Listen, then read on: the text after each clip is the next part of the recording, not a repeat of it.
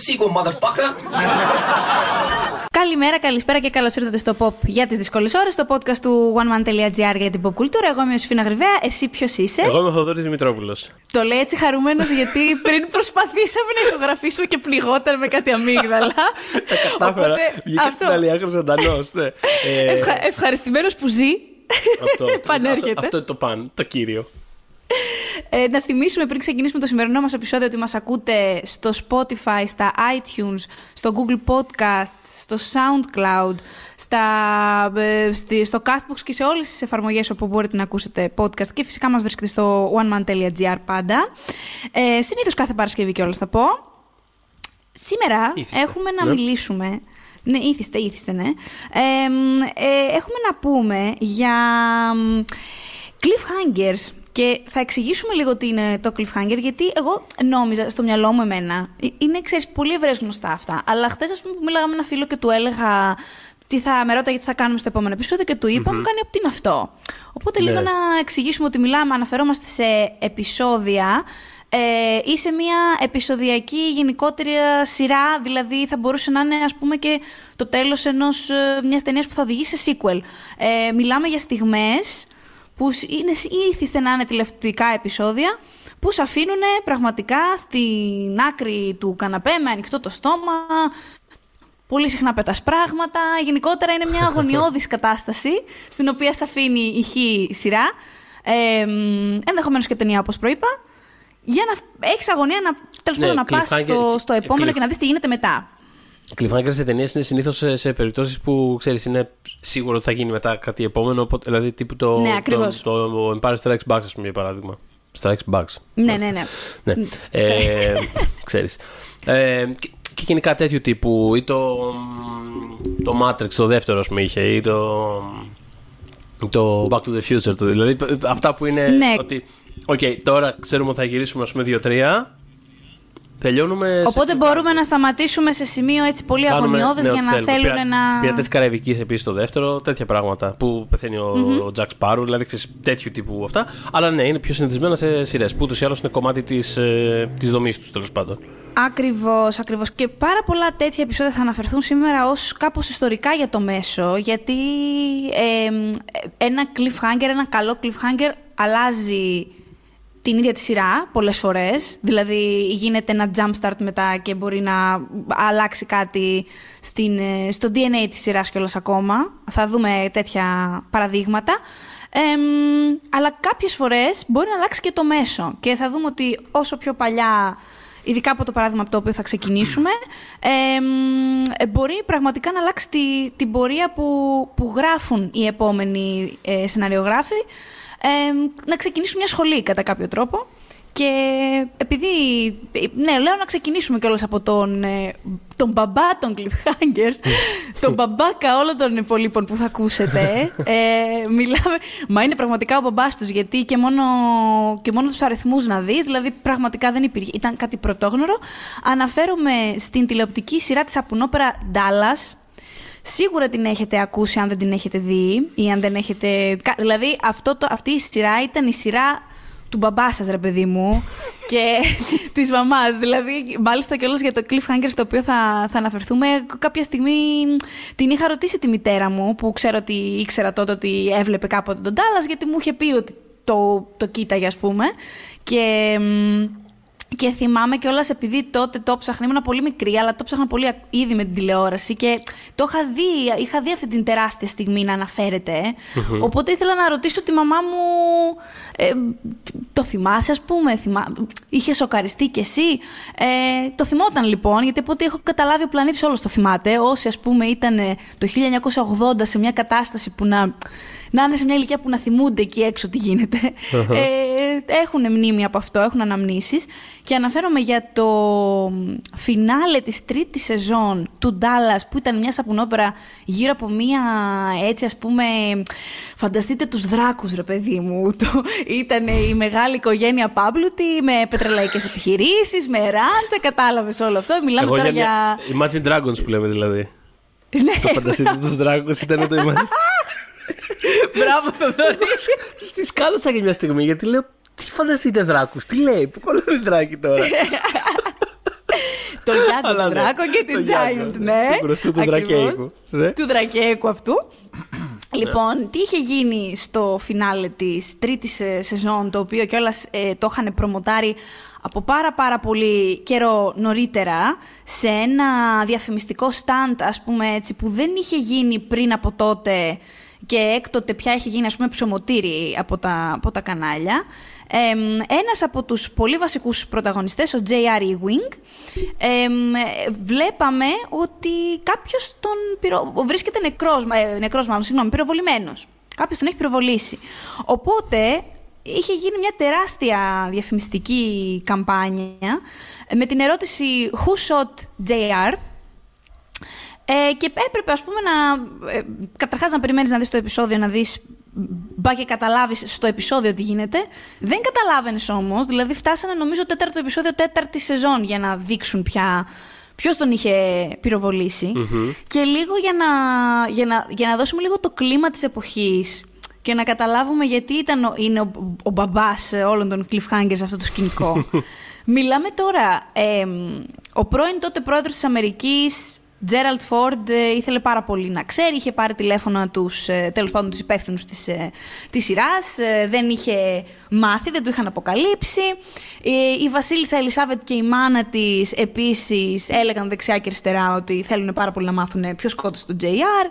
Είχαν ε, τυπώσει μπλουζάκια που γράφαν πάνω Who shot JR ή I shot JR, τα οποία ήταν full ευπόλυτα, δηλαδή το φόραγε ας πούμε ο κάθε κίτσος.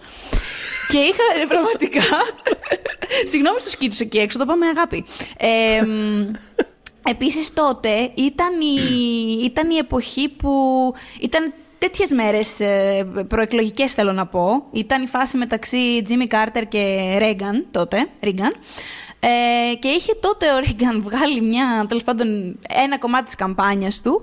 Ε, είχε, είχε βγάλει κάποια, κάποια badges που τα φορούσε, ας πούμε, τα φόραγες στο ρούχο σου και έγραφαν πάνω ε, A Democrat shot JR. Πολύ αστείο Ρίγκαν, πραγματικά. Ένας δημοκρατικός σκότωσε λοιπόν τον J, ε, πυροβόλησε συγγνώμη τον JR και μάλιστα τότε είχε πει ο Τζίμι Κάρτερ ότι επειδή και εγώ θέλω πάρα πολύ να ξέρω ποιος το έκανε; Αν μάθει και ξέρει ο Ρίγκαν, χαλάλι του πληρώνω και τη, την καμπάνια του, ας πούμε, για το, προ, για το Λίκη. Οπότε, όταν ε, είχε, είχε γίνει τέλος πάντων ε, αυτό το, το σκηνικό, είχε προβληθεί το φινάλε, όταν είχε επιστρέψει η σειρά, ε, 8 μήνες αργότερα, και είναι, είναι πολύ μεγάλο gap για την εποχή κιόλας. Έλαντε, ναι. Ναι, ήταν πολύ μεγάλο. Τώρα για το 80 ήταν πολύ μεγάλο. Ε, μόνο στην Αμερική είχαν δει το επόμενο επεισόδιο 83 εκατομμύρια κόσμου. Μόνο στην Αμερική. Υπολογίζεται δηλαδή παγκοσμίως ότι μπορεί να ήταν και πάνω από 300 εκατομμύρια κόσμο. Εντάξει, δεν μπορούν να έχουν ακριβείς αριθμούς φυσικά για όλο τον πλανήτη. Ναι, ειδικά τότε. Αλλά ναι. μιλάμε. Ναι, μιλάμε για ένα ε, τεράστιο αριθμό. Εν τω μεταξύ, είναι λίγο συγκινητική αυτή η αριθμή, ρε φίλε. Ξέρεις, τώρα φαντάσου 83 εκατομμύρια κόσμο να δουν. Ε, το ίδιο πράγμα. Ένα, ναι, ναι. Όχι ότι δεν είχαμε αργότερα τώρα πολύ μεγάλα, ξέρεις, events, τηλεοπτικά κλπ. Εννοείται και και επί εποχή Game of Thrones, επί εποχής Game of Thrones, δεν το συζητώ, αλλά τώρα 83 εκατομμύρια είναι πάρα πολλά και μάλιστα όταν προβλήθηκε το επόμενο επεισόδιο ήταν, ε, ήταν το πιο ας πούμε επιτυχημένο σε νούμερα στην Αμερική ως τότε. Ε, ήταν το επεισόδιο που έκανε, ε, λάνσαρε, λάνσαρε ε, καθιέρωσε το cliffhanger γιατί μετά έγινε ας πούμε ένα εργαλείο που θα το χρησιμοποιούσαν πάρα πάρα πολύ δημιουργίως και σήμερα, φυσικά. Αν και εντάξει, έχει ενδιαφέρον να συζητήσουμε και το κατά πόσο το Netflix και γενικά το streaming ναι, έχει κάνει, τα έχει κάνει λίγο είδος προ υποεξαφάνιση. Θέλω να το πω λίγο αυτό, γιατί ουσιαστικά, ουσιαστικά πάει να εκλείψει η σειρά με την έννοια αυτή όλων των σειρών που συζητάμε, που συζητάμε τώρα. Ναι, ε, ναι, ναι, ναι. Λόγω του, του streaming. Ενώ ότι το, το, εντάξει, το, η, η φόρμα που επιβάλλει κάθε φορά το, το μέσο κάπως μέσα σε ένα βάθο χρόνου αλλάζει και τις ιστορίες. Δηλαδή δεν είναι ότι κάθε σειρά του Netflix μ, ε, δεν έχει ας πούμε επεισοδιακή λογική. Ναι, ναι, δηλαδή βέβαια. υπάρχει το, υπάρχει το Crown, υπάρχουν σειρές δηλαδή, που έχουν καθαρά επεισόδια λογική. Είναι σαν να βλέπεις ένα cable drama ή μια network ε, σειρά. Όπως κάποιες κομμωδίες τους κτλ. Αλλά ξέρεις, σε βάθος χρόνου είναι αυτό, ότι ακόμα και αυτό το μοντέλο, ακόμα και αυτή η δομή είχε φτιαχτεί επειδή, ξέρεις, κάποτε η ανάγκη ήταν ότι κάθε εβδομάδα θέλουμε ένα επεισόδιο. Ε, τώρα, άμα η, η βασική ανάγκη είναι ότι θέλουμε απλά α, περιεχόμενο και whatever, κα, κάτω από τις θέσεις μας, δεν μας ενδιαφέρει πώς θα είναι, ε, δεν υπάρχει ε, ξέρεις, ε, ανάγκη να συνδυαστεί αυτό. Οπότε σίγουρα, σίγουρα θα εκλείψει σε κάποιο βαθμό. Ναι. Ε, Νομίζω κιόλας ότι ακόμα και. Ε, Δηλαδή το Netflix πάντα θέλει να, θέλει να στριμάρει όσο γίνεται περισσότερο. Οπότε και, και κάθε streaming πλατφόρμα. Απλά λέμε το Netflix γιατί είναι και το πιο διαδεδομένο στην Ελλάδα και το μεγαλύτερο γενικώ. Οπότε ακόμα και όταν κάνει cliffhangers μέσα στις σειρές του, το Stranger Things ας πούμε είχε κανένα δύο γερούς στην πρώτη σεζόν. Ε, μ, επειδή σου δίνει τη δυνατότητα να δεις αμέσως τι γίνεται, δεν σου μένει αυ- ως, ε, αυτό αμέσως αποσυμπιέζεται. Αμέσως. Ακριβώς, Ενώ δεν- αυτό, ναι. αυτό. Ναι, δηλαδή ποιο είναι το μεγαλύτερο cliffhanger που έχουμε δει στη σειρά του Netflix, ας πούμε. Εγώ δεν μπορώ να θυμηθώ κάτι off the top of my head. Ξέρεις, δηλαδή δεν μου έρχεται κάτι. Ναι, εγώ ας πούμε σκέφτομαι ότι αν το Stranger Things είχε προβληθεί στο χ κανάλι. Πολύ πιθανό. Ναι, Θα- θα όταν, μιλάγαμε ας για πούμε, κάποιο- Σίγουρα, όταν ας πούμε βρίσκουν στην πρώτη σεζόν νεκρό υποτίθεται τον Will, βγάζουν τη, το κορμί του μέσα από τη, τη λίμνη εκεί και θεωρούμε όλοι ότι παίζει το παιδί να έχει πεθάνει. Τελικά που τον ψάχνουν και δεν ξέρουμε ούτε για έξω, δεν ξέρουμε τίποτα, τέτοια, τίποτα τέτοιο. Ε, θα ήταν σίγουρα μια στιγμή που θα, που θα είχε πετύχει σε αυτό το επίπεδο. Τώρα στο επόμενο επεισόδιο, όταν έχεις ήδη τη μάνα του να φωνάζει πέντε λεπτά μετά ότι όχι, αυτό δεν είναι το παιδί μου, είναι ψεύτικο, αποκλείεται, Ναι, ισχύει. είναι ξέρω εγώ κούκλα του σατανά, ε, αυτόματα ξεφουσκώνει. Και παίζει Εντάξει. ρόλο, εκτός από αυτό, παίζει ρόλο και, και, το, και το monoculture, αυτό που συζητάγαμε πριν. Δηλαδή δεν είναι απαραίτητο ότι όλα τα cliffhangers και όλα αυτά που θα συζητήσουμε τώρα ήταν όλα σε σειρές που τις βλέπανε Sony και δεν. Οι πάντες, γιατί αυτά τα νούμερα Ναι. όντως είναι σε μεγάλο βαθμό πλησίαστα, τα 83 εκατομμύρια και τα 90 που έκανε ας πούμε, το Dallas. Ε, αυτά Αλλά- δεν ξαναγίνονται. ε, Αυτά δεν Πρακτικά δεν ξαναγίνονται. γίνονται αυτά. Αλλά έστω ακόμα και, αυτό το, ακόμα και αυτή η appointment λογική του ότι ξέρεις σήμερα παίζεται αυτό και όλοι όσοι είναι να το δουν το βλέπουν τώρα απόψε άρα αύριο το πρωί στο γραφείο τους θα συζητάνε γι' αυτό Ναι, ακριβώς. ε, βοηθάει την ε, για, μ, πώς το λένε με, με αυτό το πράγμα σαν λογική κατασκευάζονται τόσο ή άλλως τα cliffhanger αυτό είναι, το, αυτός είναι ο λόγος ύπαρξής τους σε πολύ μεγάλο βαθμό Οπότε όταν- Επίσης, τα οπότε όταν εκρίνεται cliffhangers. αυτό- ναι όχι τίποτα Πες. Ναι, όχι. Ε, Ήθελα να πω ότι πολλές φορές έχει τύχει, ακόμα και σε low points κάποια σειράς. Ε, σε νούμερικά εννοώ. Ναι, έχει ναι. τύχει ένα cliffhanger που μετά θα συζητηθεί να φέρει πίσω κόσμο. Έστω και προσωρινά. Ναι, ναι. Οπότε είναι και κάτι το οποίο θα μπορούσε να, βοη... μπορεί να βοηθήσει σειρές κιόλας. εν τω Αλλά μεταξύ όσο τότε αφορά... για ναι, το. πες. Πες για, για τον Πες, Dallas. συγγνώμη. Είμαστε ακόμα στον Dallas; Πες, πες. ναι, γιατί θέλω αμέ. να πω και κάτι εγώ πριν φύγουμε από τον Dallas. Πριν φύγουμε από Όχι, τον Dallas. ήθελα να πω πόσο πολύ είχαν πλουτίσει. Φεύγουμε από τον Τάλλα. Ναι. ε, πόσο πολύ είχαν πλουτίσει οι στοιχηματικές. Ναι. Ε, εντάξει, είχε γίνει χαμός. Πολλά, πολλά, πολλά, πολλά λεφτά. Ότι ο κόσμος είχε ψηλοπέσει έξω. Δηλαδή, οι τρεις πιο επικρατέστεροι που δείχναν τα στοιχήματα δεν ήταν αυτοί. Ε, Ναι. Και μάλιστα η δεύτερη επιλογή, ε, όχι, συγγνώμη, η τέταρτη επιλογή ήταν ο ίδιος ο JR, ότι ας πούμε είχε αυτοκτονήσει, είχε προσπαθήσει έστω. Ε, είχαν κερδίσει με 4 προς 1 όσοι είχαν παίξει την Κριστίν Σέπαρτ, η οποία ήταν ε, τέλος πάντων η, η ιερωμένη του Παύλα νύφη, νύφη λέμε όταν τα έχεις με τη, όταν, ότι, τη γυναίκα του αδερφού σου, νύφη δεν τη λέμε. Ναι. Η νύφη σου είναι αυτή. I guess, ναι, ναι, ναι, ναι. Τέλος πάντων. Ωραία. Πω πω μπερδεύαμε με αυτά. Δεν είναι Τέλος κουνιάδα πάντων, αυτό. ε, Όχι, η κουνιάδα ποια είναι; Έχεις δίκιο. Η νύφη αυτή είναι, είναι η ο- κουνιάδα. η νύφη είναι όταν είναι ε, μια γενιά πιο κάτω. Σωστά; Είναι δηλαδή η νύφη. Αυτό Είναι με το λέει γενιά πεθερά ή αυτό; είναι με, ας πούμε... Α, μπράβο αυτό. Εντάξει, Είναι όχι, η η κουνιάδα νύφη λοιπόν. μου, Ο, ναι. ο JR τα είχε με, τη, Μάλιστα. με την κουνιάδα του, η οποία πάνω σε, έτσι, σε μια έξαλλη κατάσταση τον είχε πυροβολήσει και μάλιστα την επόμενη σεζόν της είχε πει ότι την απειλούσε ότι προφανώς θα τη μηνύσει, τι που πήγες να με σκοτώσει τη φάση. Αλλά επειδή του είχε πει ότι α, είμαι έγκυος με το παιδί σου και τέτοια, κάπως την είχε γλιτώσει. Ναι. Ε, απα- απλά αυτό ήθελα να πω και ότι πόσο, ε, πόσο καλά είχε πάει και στα στοιχήματα όλο αυτό και όχι μόνο στην Αμερική, γενικώς. Για να δώσουμε έτσι vibe ε, κατάστασης ε, παγκοσμιοποίησης και ενώ μια σειράς. Πες όμως τι θέλεις Ναι. να πεις. Όχι, εγώ ήθελα να πω εντάξει, με, ε, εντάξει, με πρόλαβες λέγοντάς το, το όνομά της. Απλά αυτό που θέλω να πω είναι ότι χωρίς να την ψάξεις, κανείς δεν ξέρει ποιος σκότωσε. Ποιος, κανείς δεν το σκότωσε. Ποιος πυροβόλησε τον JR, κανείς δεν το ξέρει.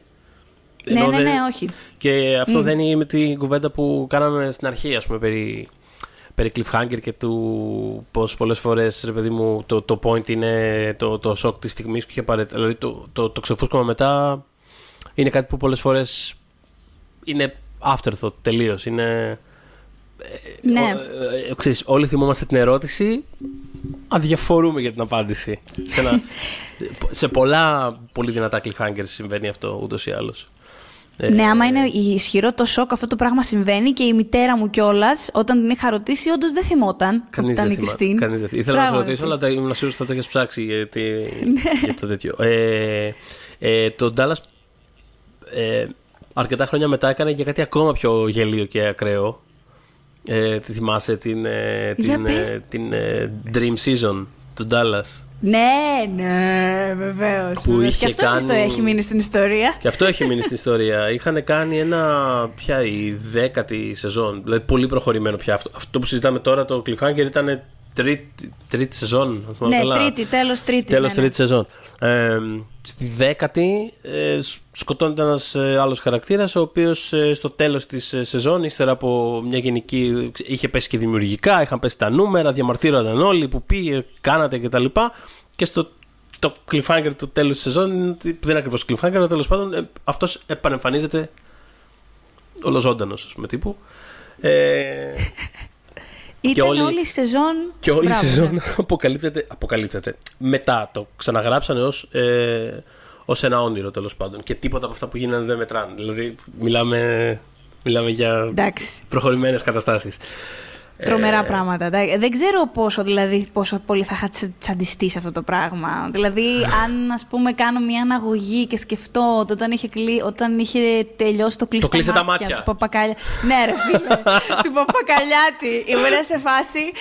Ήμουν σε φάση. Αλήθεια τώρα. Αλήθεια. Έχουμε φάει τα ταλισακά μας τόσα επεισόδια και το λύνεις έτσι. Θα τρελαθώ, θα σε σκοτώσω.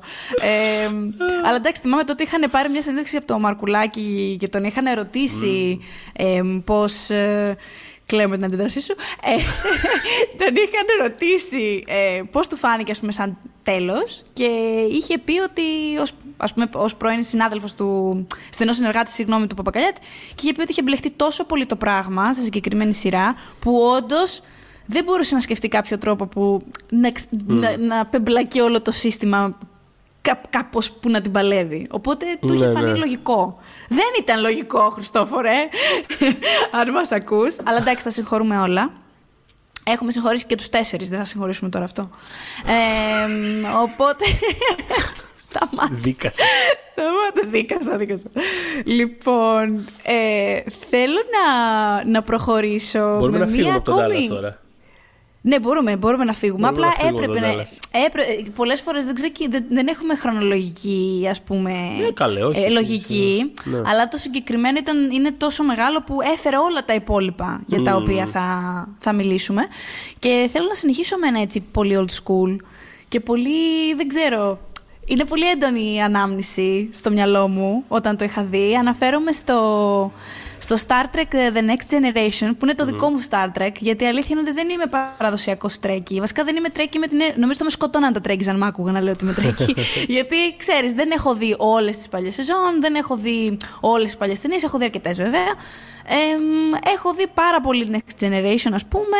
Έχω δει όλα τα καινούρια και όλες τις καινούριε ταινίες κτλ. που έχουν βγει. Αλλά θέλω να πω, ο Πικάρντ είναι ο δικός μου, ας πούμε, κυβερνήτης και ξέρεις. Αυτό έβλεπα, το έβλεπα με τη γιαγιά μου. Έχω, Αυτό το είναι έχω ωραίο- με πολύ ωραίο- αγάπη στο ωραίος μυαλό σύνθημα για μου. μπλουζάκι είναι αυτό. Ο Πικάρντ είναι ο δικός μου κυβερνήτης. Ναι, ω, πώς θα τυπώσω; Ωραίο.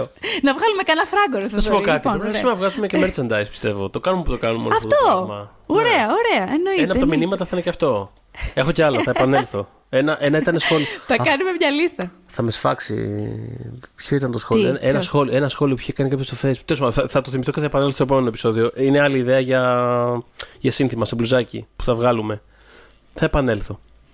Σε επόμενο Αχα, επεισόδιο. οκ. Σε επόμενο επεισόδιο. Οκ, σε, κα, οκ. σε κάθε ένα θα Γενικώς, αν αποκαλύπτουμε έχετε προτάσεις... ε, Για, συνθή, για τέτοια για μπλουζάκι ναι. και τα λοιπά. Ναι. Ε, αν έχετε προτάσεις... ε, Μπράβο, μπορείτε να μας γράψετε συγκεκριμένα στο Pop για δύσκολες ώρες, στο group μας στο Facebook.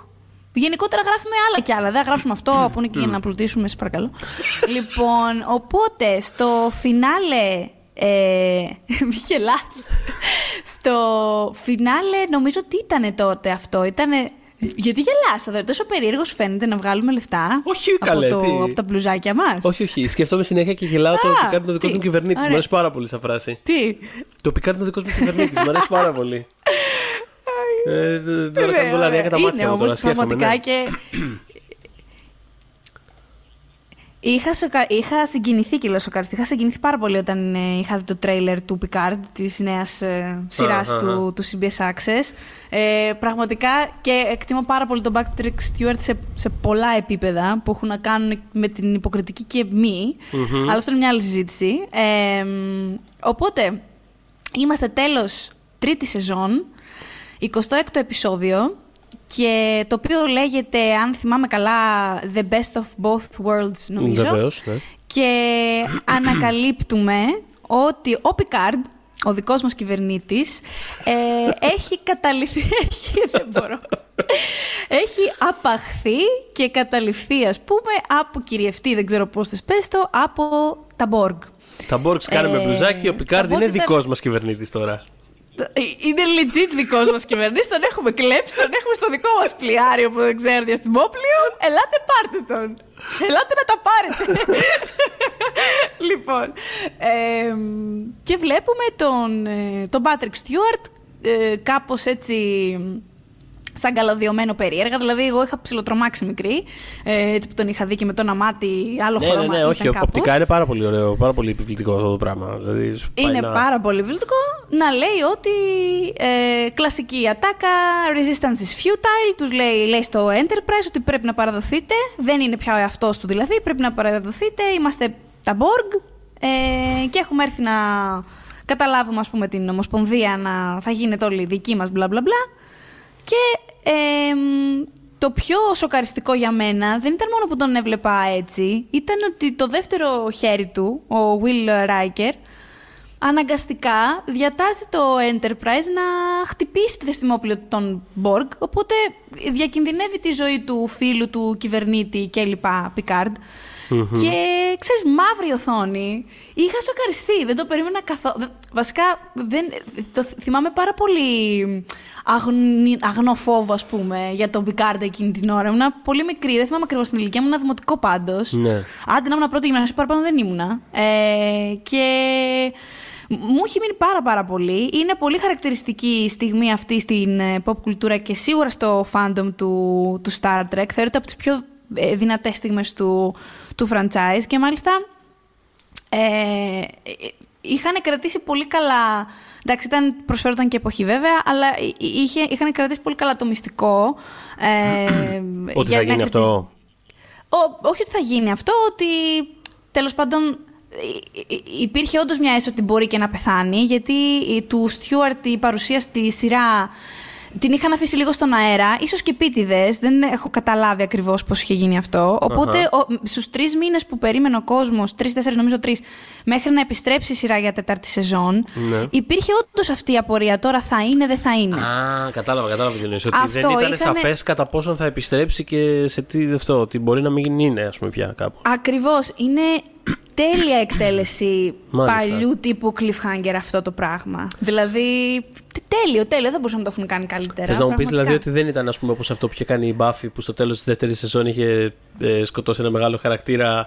Ε, αλλά στα τέσσερα πρώτα επεισόδια της τρίτης σεζόν ήταν στους τίτλους αρχής μέχρι να επιστρέψει στο τέλος του τρίτου, του τρίτου ή τέταρτου επεισοδίου. Δεν θυμάμαι. Γιατί το Ε, κάνανε αυτό το εμφανέ. Και ήμουν σε φάση. Για, δεν- ξέρεις. Πραγματικά είναι, είναι εκεί. Είναι εκεί. Είναι αυτό που συνέβαινε, το λέγαμε στα επεισόδια που κάναμε για το Lost, τα οποία μπορείτε να ανατρέξετε. Έχουμε πολλά επεισόδια για- γύρω από το Lost αφιερωματικά.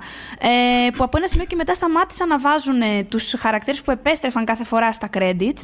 Γιατί έγινε μία, έγινε δύο. Είχε γίνει τόσος πανικός μετά στο διαδίκτυο, που ήταν σε φάση παιδιά, εντάξει, OK, sorry.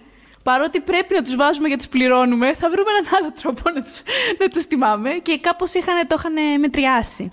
Οπότε ναι, δεν γινόταν να μην αναφέρουμε ε, το, το Star Trek σαν μεγάλο ε, τέτοιο cliffhanger. Και ας Ε. περάσουμε και στο... Το έχουμε ήδη αναφέρει γι' αυτό πιο πολύ. Το Ναι. μιλήσαμε γι' αυτό στο προηγούμενο επεισόδιο, μιλώντας για comeback στο Ναι. ακριβώς προηγούμενο επεισόδιο. Να κάνουμε έτσι μια μνεία στην Κίμπερλι, την οποία ούτως ή άλλως έχουμε τιμήσει δεόντως. Βεβαίως να κάνουμε μία στην Κίμπερλι. Έτσι, είχαμε ήδη μιλήσει για, το, για το μεγάλο, με τη μεγάλη αποκάλυψη και επαναφορά της Κίμπερλι ως... Βασικά πήγα να πω η μήτρελης, αλλά όχι, ολότρελης ε, τύπισσας που επέστρεψες στο Melrose Place στο τέλος της δεύτερης σεζόν, σε ένα επεισόδιο που λεγόταν έτσι πολύ ταιριαστά The Beach is Back. Βέβαια, ως τότε δεν είχαμε καταλάβει πόσο beach είναι βέβαια πια. Ε, και λέγαμε στο προηγούμενο επεισόδιο ότι ουσιαστικά αυτή η αλλαγή όπου τη βλέπουμε να επιστρέφει από κόμμα, ας πούμε, και να αποκαλύπτεται ότι έχει φορά μια περούκα και τη βγάζει έτσι πολύ δραματικά και το κεφάλι της είναι παραμορφωμένο και γίνονται όλα αυτά. Εμ, ε, ήταν ένα πολύ σημαντικό ας πούμε σημείο χρονικό για τις τηλεοπτικές σειρές, ειδικά τις απουνόπερες. Γιατί εκτός ότι μετά το Melrose Place εκτροχιάστηκε, και το λέω με την καλή έννοια, εκτροχιάστηκε δηλαδή πήρε φόρα και έκανε χίλια πράγματα μετά, εκρήξεις, φωνικά, χαμός, αλλά και γενικώ σε συγκεκριμένη στιγμή αναφέρεται πολύ συχνά και όπως είχαμε πει και στο προηγούμενο επεισόδιο, εμ, διδάσκεται κιόλας ακόμα σε, ε, σε κάποιες... ε, υπάρχει curriculum εκεί έξω στο Αμερικανικό Πανεπιστήμιο που αφορά τα media, που συμπεριλαμβάνει συγκεκριμένη στιγμή στη σειρά του Darren Star ως πολύ ας πούμε, εμβληματική για το πώς επηρέασε μετά το μέσο. Εγώ θα έλεγα όποιοι δεν το έχετε δει μπορείτε να το δείτε και απομονωμένα μόνο του στο YouTube. Βάλτε Kimberly Wig, σκέτο αυτό περούκα Kimberly. θα σας το βγάλει, δεν υπάρχει περίπτωση. Να δείτε ότι η... βγάζει, προσέξτε, βγάζει την περούκα και από κάτω έχει το μαλλί, τέλος πάντων το, όσο της έχει μείνει ένας πόντος μαλλί και μια τεράστια χαρακιά, αλλά σκεφτείτε ότι κάτω από αυτή τη χαρακιά είναι το actual μαλλί της ηθοποιού. δηλαδή αφόραγε δύο περούκες. Δεν μπορώ να μην το. Δηλαδή, σκέψτε το. Έχει έχεις το μαλλί σου, ωραία. Πρέπει να βάλεις το bolt cap από πάνω. με το σημάδι όλα αυτά. Και από πάνω Με από το το, bolt σημάδι. cap, δεύτερη περούκα. Οπότε μπράβο τους, γιατί αυτό το πράγμα ήθελε ψηλοδουλειά για να φανεί ότι δεν Και είναι μπράβο ένα και, στη, κεφάλι. μπράβο και στη Μάρσια Κρός που είχε το commitment να ερμηνεύει τόσο αφοσιωμένα κάτω από δύο περούκες ε, και περιμένω να δω εναγωνίως ε, τι θέμα θα βρούμε για το επόμενο επεισόδιο για να μιλήσουμε πάλι για αυτή τη σκηνή. δεν ξέρω. Πραγματικά. Δεν ξέρω, κάτι θα βρούμε όμως, είμαι Πρέπει, σίγουρος. πρέπει, πρέπει, πρέπει. Ε, για πες εσύ, αγαπημένο σου. Κοίτα, Εγώ, μια που το- το ανέφερα έτσι λίγο στα, στο απ' έξω πριν από λίγο, εγώ θέλω να πω για cliffhanger ε, από την Buffy. Ε, Δώσ' του. Μια σειρά που δεν αγαπάω καθόλου και δεν σημαίνει απολύτως τίποτα για μένα, ούτε την έχω δει 12 φορές. Ε, είναι το... Καλά, γενικότερα ήταν μια σειρά που κατά κοινή ας πούμε ομολογία τελειοποίησε κάπως την, ε, την τεχνική του cliffhanger, δηλαδή είχε ε, όχι απαραίτητα στο τέλος του επεισοδίου γιατί ήταν πολύ αυτοτελή η λογική της ε, σειράς ούτως ή άλλως Μ, αλλά είχε ξέρεις, τη διάρκεια του επεισοδίου, κάθε, κάθε act break που κόβε για διαφημίσεις κτλ. Πάντα τελείωνε με κάτι έτσι ζουμερό. Δηλαδή, συνέχεια σε έφερνε πίσω. Ήταν πολύ καλό ε, στο να δημιουργεί έτσι, ε, τέτοια μικρό cliffhangers όλη τη διάρκεια. Ε, και επίσης κάθε σεζόν τελείωνε κάπως πολύ, ολοκληρωνόταν πολύ η κάθε θεματική ας πούμε και η κάθε μεγάλη ιστορία της κάθε σεζόν ήταν κάπως αυτοτελή σαν σεζόν με κάποια έννοια οπότε δεν ήταν ποτέ στη λογική του να τελειώσει η σεζόν και εκεί να πετάξουμε κάτι τρομακτικό για το ξέρεις, τύπου Borg τι, α, τι θα γίνει του χρόνου. Ε, ωστόσο ε, με κάποιο τρόπο ήταν πολύ μεγάλο cliffhanger το τέλος της πέμπτης σεζόν ε, το οποίο ε, ε, ε, πρόκειτο για κάποιο σύντομο διάστημα να είναι και το φινάλε φινάλε της σειράς μέχρι που πώς το λένε, την, ε, την πήρε άλλο κανάλι το, το αντίπαλο UPN για όσους θυμούνται την, αυτές τις ε, σπουδαίες μέρες της ε, Αμερικανικής τηλεόρασης ε, η σειρά ήταν στο WB Μμ. θα ολοκληρωνόταν στην πέμπτη σεζόν και την πήρε το UPN για άλλες δύο σεζόν Τα οποία και όλα ενώθηκαν και έδωσαν το CW. Ε, και ουσιαστικά αυτή η κίνηση κιόλας θεωρείται σε μεγάλο βαθμό ότι ήταν η αρχή του τέλους για τα δύο κανάλια πριν ε, Ναι. αναγκαστούν να συγχωνευτούν. Γιατί ουσιαστικά έτσι το UPN μπήκε στα, στα περιβόλια του WB όσον αφορά το, το κοινό. Κάπως στόχευσε Ναι. στο κοινό και δεν ήταν τόσο μεγάλο για να υπάρχουν δύο κανάλια που να στοχεύουν στο ίδιο έτσι, νεανικό κάπως κοινό. Και ουσιαστικά αυτή η κίνηση κιόλας θεωρείται σε μεγάλο βαθμό ότι ήταν η αρχή του τέλους για τα δύο κανάλια πριν ε, αναγκαστούν να συγχωνευτούν. Γιατί ουσιαστικά έτσι το UPN μπήκε στα, στα περιβόλια του WB όσον αφορά το, το κοινό. Κάπω στόχευσε στο κοινό και κάπως κοινό. Οπότε κάπως μετά από αυτόν τον κανιβαλισμό κάπως αναγκάστηκαν να συγχωρευτούν ε, στο να γίνει το, το CW. Αλλά ναι, τέλος πάντων, το cliffhanger ήταν στο τέλος της πέμπτης σεζόν. Υπάρχει μια Τώρα δεν θέλω να το πω πολύ αναλυτικά γιατί είναι κρίμα. Μπορεί κάποιος να θέλει να το δει, ρε παιδί μου. Αλλά τέλος πάντων υπάρχει μια πολύ μεγάλη θυσία τέλος πάντων η οποία συμβαίνει ε, και ε, ήταν κάπως απίστευτο το ότι τελείωσε η σεζόν με αυτόν τον τρόπο. Ε, mm-hmm. Μια τόσο ας πούμε, έτσι, ηρωική και συναισθηματική σεζόν, γιατί έχει πάρα πολύ, η πέμπτη σεζόν ειδικά είναι πάρα πολύ πάνω στο οικογενειακό δράμα της ε, Buffy.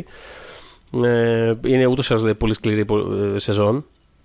Ε, με πολλή απώλεια, πούμε, μέσα και τελειώνει με τον τρόπο που τελειώνει και κάπως, κάπως απότομα κιόλας. Και κάπως είναι σαν να σας φαλιαρίζει κάποιος. Λες, τι είναι δυνατόν να τελειώνει έτσι η σεζόν, πόσο μάλλον η σειρά που ήταν. Επρόκειτο να τελειώσει έτσι η σειρά, ας πούμε κιόλας. Ε, αλλά τέλος πάντων μετά επέστρεψε και η σειρά και όλα και ε, είχαμε ε, μια συνέχεια. Αλλά ναι. το ενδιαφέρον είναι ότι ε, αυτό το, το, το cliffhanger δεν ακυρώνεται με την επιστροφή της ε, σειράς, αλλά ουσιαστικά η, η δραματουργία των, των επόμενων δύο σεζόν χτίζονται πάνω σε αυτό που συνέβη εκεί πέρα, το οποίο έχει ας πούμε, την αξία του. Γιατί πάρα πολλά cliffhanger είναι στη λογική του, όπως λέει και ένας φίλος μου, θυμάμαι, μιλώντας για το. Μιλάγαμε για το Elias και τα πρώτα επεισόδια κιόλας. Ε, και μου έλεγε: Ωραίο είναι, μωρέ, αλλά έχει πάρα πολύ αυτή τη λογική. Έχει, όλα αυτά τα cliffhanger που τελειώνουν τα επεισόδια είναι πάρα πολύ στη λογική του πέφτει ένα μάξι από τον κρεμό. Α, τι θα γίνει στο επόμενο επεισόδιο, βγάζει φτερά και πετάει. Ξέρω. δηλαδή είναι, είναι πάρα πολύ ένα τέτοιο πράγμα. Δηλαδή θυμάμαι, ξέρεις κάτι cliffhanger του στυλ, κάποιο απειλεί την Sydney με όπλο και τελειώνει το επεισόδιο. Και ξεκινάει το επόμενο και απλά η Sydney κάνει μια καρατιά, ξέρω εγώ, ναι, το ναι. όπλο. Τρομερό, καταπληκτικό, πού το σκεφτήκατε. Ε, δεν έχει λοιπόν, δεν είναι τέτοιου τύπου cliffhanger, ούτε cliffhanger σαν αυτό που λέγαμε πριν για τον Dallas που ας πούμε σχεδόν δεν έχει σημασία η συνέχεια. Είναι mm. ένα πράγμα πάνω στο οποίο χτίζει μετά η υπόλοιπη σειρά και αυτός είναι ένας λόγος που την αγαπώ πάρα πολύ και είναι τόσο υπέροχη. Ε, ε, μιας που είπες για. Μιας που... Μια... Συγγνώμη. Για Έλια, ε; Όχι. Μιας που είπα για Έλια, ναι. ναι. Μιας που είπες για Έλια, να περάσουμε σε μια. Έχω μια τριπλέτα JJ Abrams. Ah, και την okay. ταξη Κάποια πράγματα τα κάνει καλά. Ναι, όχι, να πω. εννοείται. εννοείται. Ναι. Ε, το Έλια λοιπόν. Ούτως ή άλλως αυτός πάντα πήγαινε με τη λογική του πώς θα κάνω κάτι cool μετά για να τους γραφώσω και μετά ναι, να ναι, σκεφτούμε ναι. τι είναι αυτό το πράγμα. Ακριβώς.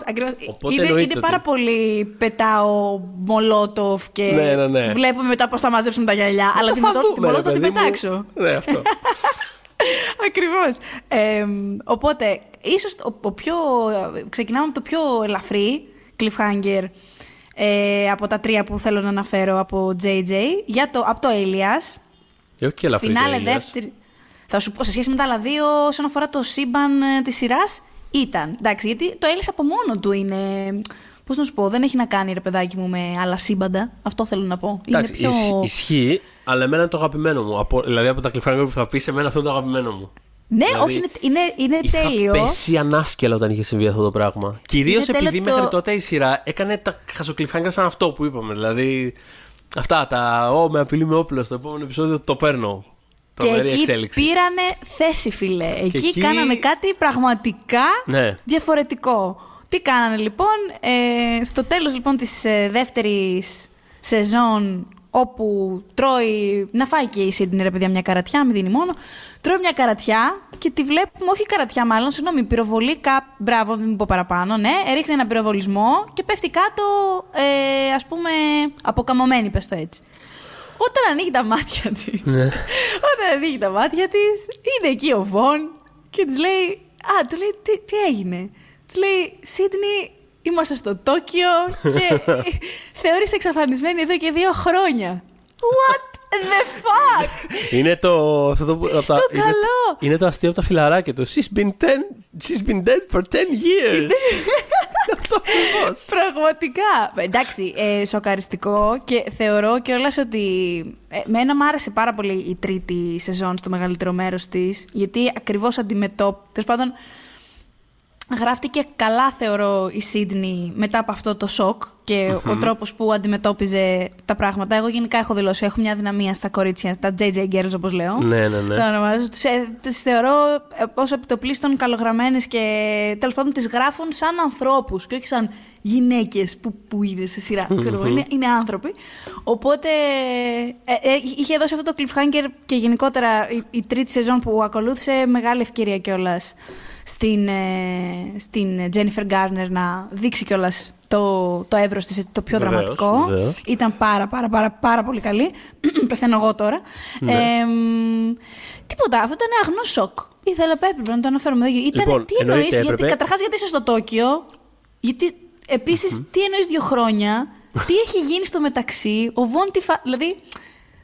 Τρομερό, τρομερό, μπράβο τους. Για πες κάτι πήγες να πεις. Εγώ αυτό που πήγα να πω είναι ότι εγώ αρχικά νόμιζα ότι θα μιλάγε για άλλο cliffhanger του Alias, το οποίο αυτό που λες είναι το δεύτερο αγαπημένο μου του Alias. Α, ποιο Αλλά έχω, έλεγα, έχω ρε, ένα εσύ. ακόμα πιο αγαπημένο cliffhanger στο Alias, το οποίο χαίρομαι λοιπόν, θα πάρω την πάσα για να το πω εγώ.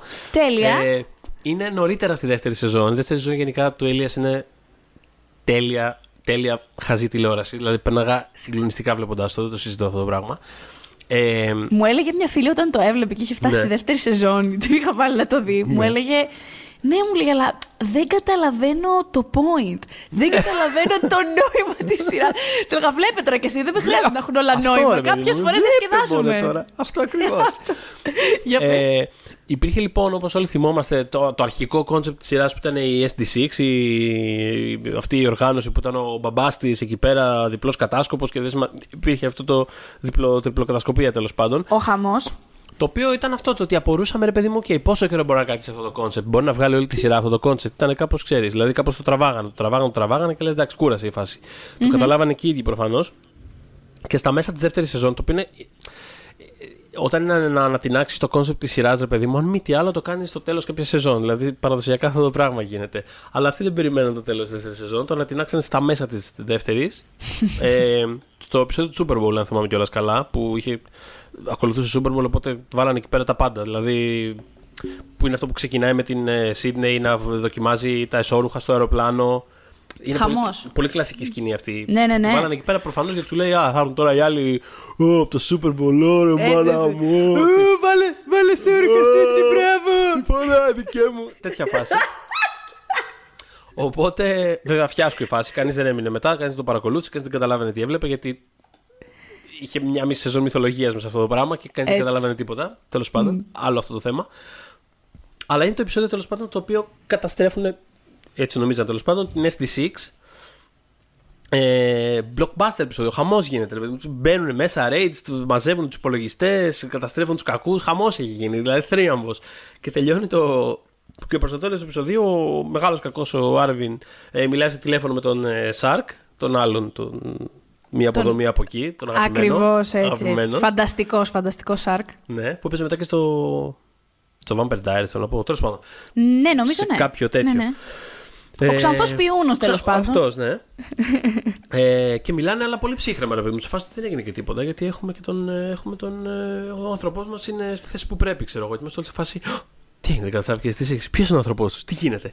Και βλέπουμε την. Ε, φεύγει η κάμερα και βλέπουμε ε, ότι η Φράνση, που είναι η κολλητή της Σίδνεϊ, είναι νεκρή στο μπάνιο, στην κουζίνα. δεν Θυμάμαι, θυμάμαι κάτι πλακάκια από πίσω. Το οποίο είναι, Απίστευτο. είναι π- πνιγμένα στο αίμα. Αυτή έχει μια τρύπα σφαίρας στο δόξα πατρί, νεκρή, πάει η Φράνση. Και εκεί που είσαι σε φάση. Φάγανε τη Φράνση. Για ποιο λόγο να φάγανε τη Φράνση; μια, προχωράει η κάμερα και βλέπουμε μια Φράνση να μιλάει στο τηλέφωνο. Σε φάση είναι ο άνθρωπός τους. Ναι, Είσαι ρε απλά- φίλε. Τι, what? Εντάξει. Όχι, φοβερό cliffhanger, είχες δίκιο. Είναι για να πέφτεις από τον καναπέ το συγκεκριμένο. ε, δεν το Ήταν συζητώ. λάθη.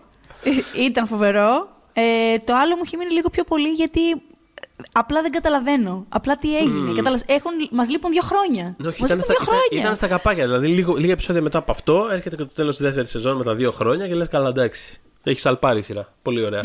Έχεις σαλπάρει τέλεια. Τέλεια. Ναι. Ε, προχωράω σε δεύτερο JJ ε, Χριστέ μου, What the fuckness. Ε, πάμε στο Fringe, το οποίο επίσης είχε πολύ καλά cliffhangers και γενικότερα καλά φινάλε, θα πω, το Fringe γενικά σαν σειρά, που ήταν και μια σειρά που ε, είχε, πρόβαλε το Fox και κάθε χρόνο είχαμε, είχαμε την έννοια θα το ανανεώσουν Ναι, ναι, ναι, φέτος, ναι. δεν θα το ανανεώσουν φέτος. Ε, το online fandom, ειδικά το, το Twitter του Fringe, ενώ το fandom που υπήρχε στο Twitter ε, είχε συμβάλει πάρα πολύ στο να επιβιώνει η σειρά. Αν και, και το πιστεύω πια, 100%, 100% δηλαδή πια, ε, ο- θεωρώ το βασικό λόγο που επιβίωσε η σειρά βάση τηλεθέαση από ένα σημείο και μετά, μετά από την τέταρτη και μετά, Ναι. ε, είναι ότι άρεσε πάρα πολύ στο ίδιο το Fox και το ανανέωνε γιατί ήθελαν να δουν το τέλος. Δεν κάνω πλάκα. Υπήρχε εξ αρχής αυτή η φήμη Ναι, ναι, ναι. ότι κάποιος εκεί πάνω, higher up, ας πούμε, είναι τύπου βαμμένος fringe και θέλει να ξέρει. Ε, και κάθε χρόνος που πέρναγε και τα νούμερα έπεφταν και κόβονταν άλλες σειρές με μεγαλύτερα νούμερα, έλεγες δεν γίνεται. Το, φέτος θα έρθει η ώρα του fringe. Δεν είχε έρθει και μάλιστα μ, ολοκληρώθηκε τέλος πάντων το, το όραμα ακριβώς όπως το είχαν ε, φανταστεί. Ε, μ, είχε πέσει βέβαια, είχε, είχε- είχε την τύχη να πέσει σε μια περίοδο που προσπαθούσαν να βγάλουν, ακριβώς λόγω social media, Twitter και λοιπά που αναφέραμε, να βγάλουν ένα καινούριο τρόπο αποτίμησης ε, της τηλεθέασης. Δηλαδή η Nielsen είχε αρχίσει να παλαιώνεται, οπότε τα κανάλια είχαν μπει σε μια διαδικασία να λένε μήπως να λάβουμε υπόψη και άλλα πράγματα, όπως η παρουσία των τα σειρών hashtags online. Και, ναι, πόσο Ακριβώς. μιλάει, που είναι αόριστα πράγματα. Ναι, όχι, είναι αυτή η Ακριβώς. φάση. Είχε πέσει ακριβώς εκεί, ακριβώς Ναι, εκεί. ναι, ναι, ναι, όχι. Είναι αυτή η φάση που λέγαμε. που, που, που έσκασε και με την ε, έκρηξη των, ε, των streaming στις, ε, των streaming ας πούμε platforms που για κάποιο διάστημα χρόνων κανείς δεν ήταν σίγουρος τι σημαίνει ακριβώς επιτυχία σε αυτό το, Ναι.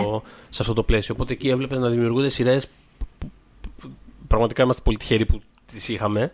Ναι, ναι, ναι. ναι, Επειδή ναι. κανείς δεν ήταν, ήταν σε φάση. Πώς το δοκιμάσουμε γι' αυτό και το δοκιμάζουμε. Τελείωνε η πρώτη σεζόν και ήταν σε φάση. Τώρα αυτό. ήταν κάτι. Ποιος ξέρει; Κάνουμε άλλες δύο-τρεις σεζόν να δούμε. Ήταν- Α κάνουμε άλλες δύο-τρεις σεζόν, γιατί κάτι παιδάκια στο Twitter βάζουν Αυτό, hashtags. αυτό, αυτό οπότε ακριβώς. ξέρω εγώ θα το Αυτό βλέπουνε. ακριβώς. το βλέπουνε. Αυτό ακριβώς. Ε, μ, οπότε το Fringe, αφού ούτως ή άλλως από την προηγούμενη, από τέλος προηγούμενη σεζόν, αρχές τρίτης μάλλον πιο περισσότερο, είχε ρίξει μια βόμβα ότι υπάρχουν ε, δύο σύμπαντα. Μμμ. Τα οποία μάλιστα είναι και.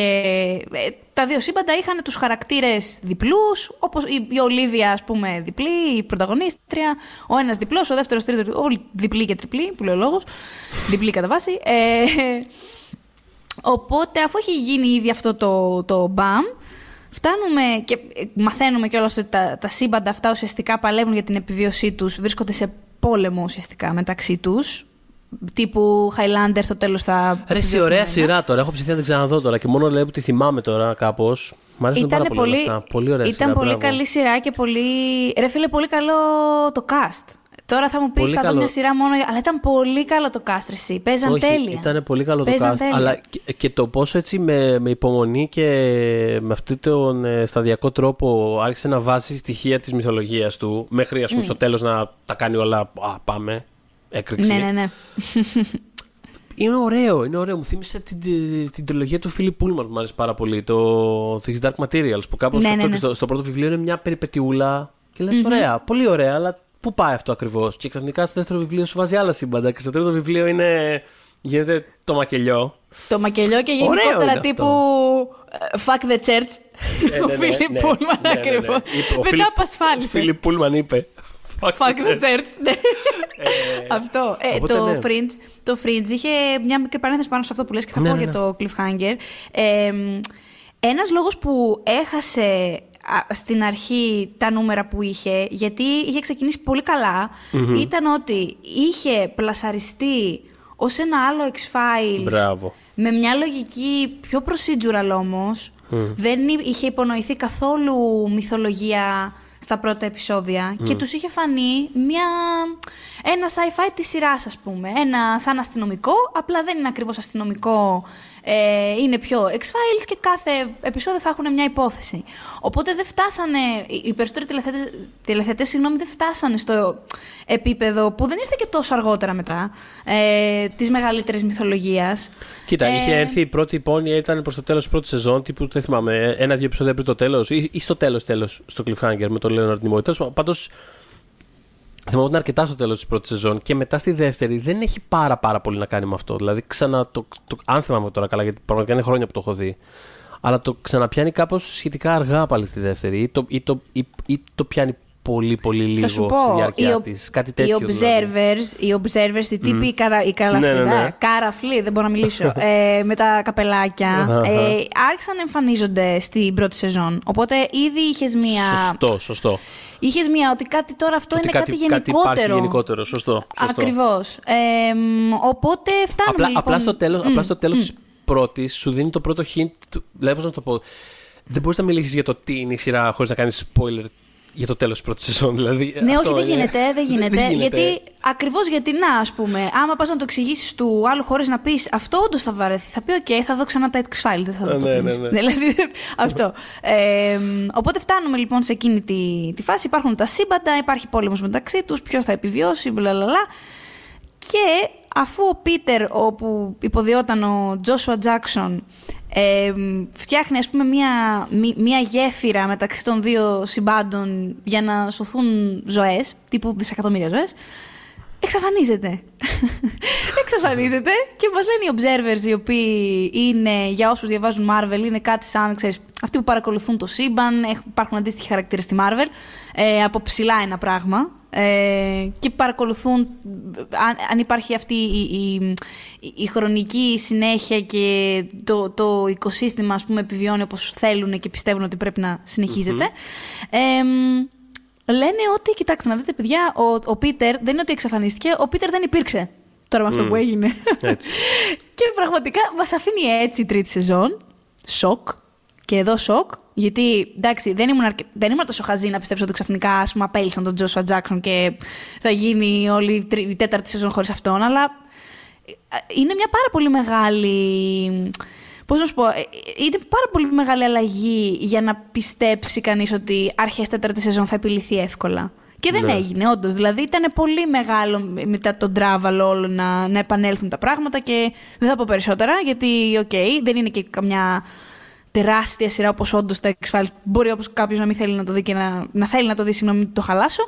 Αλλά ήταν πολύ, πολύ δραστικό και μάλιστα οι αντιδράσεις ήταν τόσο έντονες που είχαν βγει, θυμάμαι, είχε βγει ο, ένας από τους παραγωγούς, ο, ο Wyman, ήταν ποιος να ήταν νομίζω, και είχε πει ότι παιδιά, εντάξει, δεν είναι η φάση όπως λέγαμε πριν για Dallas, δεν είναι όλα ένα όνειρο, δεν, τα φα- δεν, φα- δεν πετάξαμε τρεις σεζόν στα σκουπίδια, θα το, θα το λύσουμε. Δεν είναι ότι δεν θα υπάρξει ξανά Πίτερ από εδώ και πέρα, το βλέπουμε. Εγώ Αλλά πριν πάμε- πάρα πολύ δυνατή στιγμή, ναι. Ναι. Ο- ε, ε, Αυτό. Απλά αυτό, ο, ο, το cliffhanger αυτό που περιγράφεις, απλά να το αναφέρω ότι στα σύντομα, δεν χρειάζεται να, το- να επεκταθώ πάρα, πάρα πολύ. Θέλω απλά να αναφέρω σαν παρένθεση το. ε, ε, τελείωσες με το Fringe. Ναι, βεβαίως. Με το συγκεκριμένο αυτό. Αχα. Ε, θέλω να αναφέρω έτσι στα γρήγορα το, το αγαπημένο μου cliffhanger από τον Doctor Who του, του Steven Moffat, της περίοδου του Steven Moffat, που είναι το τέλος της ε, πρώτης ε, σεζόν του, της πέμπτης δηλαδή της ε, νέας σειράς, που είναι το προτελευταίο επεισόδιο της ε, σεζόν και είναι το Pandorica Opens, στο οποίο Ναι. αντίστοιχα με αυτό που ε, περιέγραψες τώρα είναι το επεισόδιο στο τέλος του οποίου ε, ο Μόφατ έσβησε όλο το σύμπαν από την ιστορία. Τρομερό. Εντάξει, Ξέρεις, συμβαίνουν αυτά τα πράγματα. Εντάξει, στο επόμενο επεισόδιο το, το ξαναφτιάξανε τέλος πάντων γιατί ξέρεις, η δουλειά του είναι το Dr. Who, ρε παιδί μου, τα κάνει αυτά τα πράγματα. Οπότε τα κατάφερε. Αλλά ναι, όχι, ήταν, ήταν το φανταστικό αυτό cliffhanger που πραγματικά είναι αυτό που λες. Δεν είναι ότι ξέρεις, πέθανε κάποιος χαρακτήρας, ότι εξαφανίστηκε κτλ. Είναι ότι σβήστηκε όλη η ιστορία. Ναι, Πάει το Σβήστηκε ένα σύμπαν. Το σύμπαν. σβήσαμε, το σβήσαμε. Και στο επόμενο το ξαναδημιουργεί. Ε, όσοι θυμόμαστε από τις ε, κάπως από τις αναμνήσεις της, ε, Της Amy. της Amy το οποίο ήταν Μμμ. υπέροχο και πολύ ε, συνεπές ε, ως προς το theme όλης αυτής της σεζόν που είναι υπέροχη και την έχω δει 17 φορές γιατί δεν χορταίνω Είναι Ε. η σεζόν Doctor Who που έχω δει από την αρχή ως το τέλος. Είναι η μοναδική τέτοια. Ε, ο Πικάρντ είναι ο κυβερνήτης μου, ο Φάιβ είναι, Ο γιατρός είναι μου. ο, ο γιατρός μου.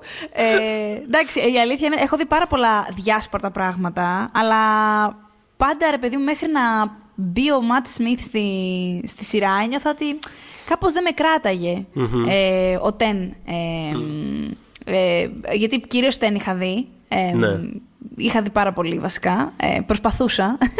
ε, αλλά κάτι δεν, κάτι δεν. Ενώ μου άρεσε πολύ ο David Tennant και έχω δει σχεδόν ό,τι έχει κάνει μετά από αυτό. Κάτι δεν μου πήγαινε καλά. Ε, Ναι. Και θυμάμαι όταν είχαν, είχαν ανακοινώσει το Matt Smith, εντάξει δεν, ε, δεν μου έλεγε κάτι, σε κανένα νομίζω. Αλλά κάποια στιγμή Ναι, ναι. θυμάμαι πριν ξεκινήσει η σεζόν, κάνα δίμηνο, τρίμηνο πριν, είχαν βγάλει ένα βίντεο από τα γυρίσματα του τύπου Σας συστήνουμε τον νέο Doctor. Ε, δεν είχε δηλώσεις του ή κάτι τέτοιο. Απλά τον έδειχναν στα γυρίσματα. Αυτό. Και θυμάμαι να το. Το έβλεπα στο. και όλα στο. Το είχα δει στο. Oh no, they didn't τέλος πάντων για όποιον διαβάζει το συγκεκριμένο blog. Ε, και μου είχε φανεί τόσο animated, τόσο χαρούμενος, αυτό, ρε, τόσο... ακριβώς. Και ήταν και μικρός σε ηλικία, ξέρεις, είχε αυτή την, την, την φάτσα, την κάπως εξωγήινη. Δεν έχει φρύδια ο Ματ Σμιθ, εντάξει. Δεν έχει, Έχει- φρύδια. έχει τρομερή και τον φάτσα, έβλεπα. έτσι, ναι. Είχε φοβερή φάτσα, πραγματικά. Και είπα, ε, αυτό να τον πάρω από την αρχή. Ξέρεις. Και πραγματικά ήταν πάρα πάρα πολύ καλός.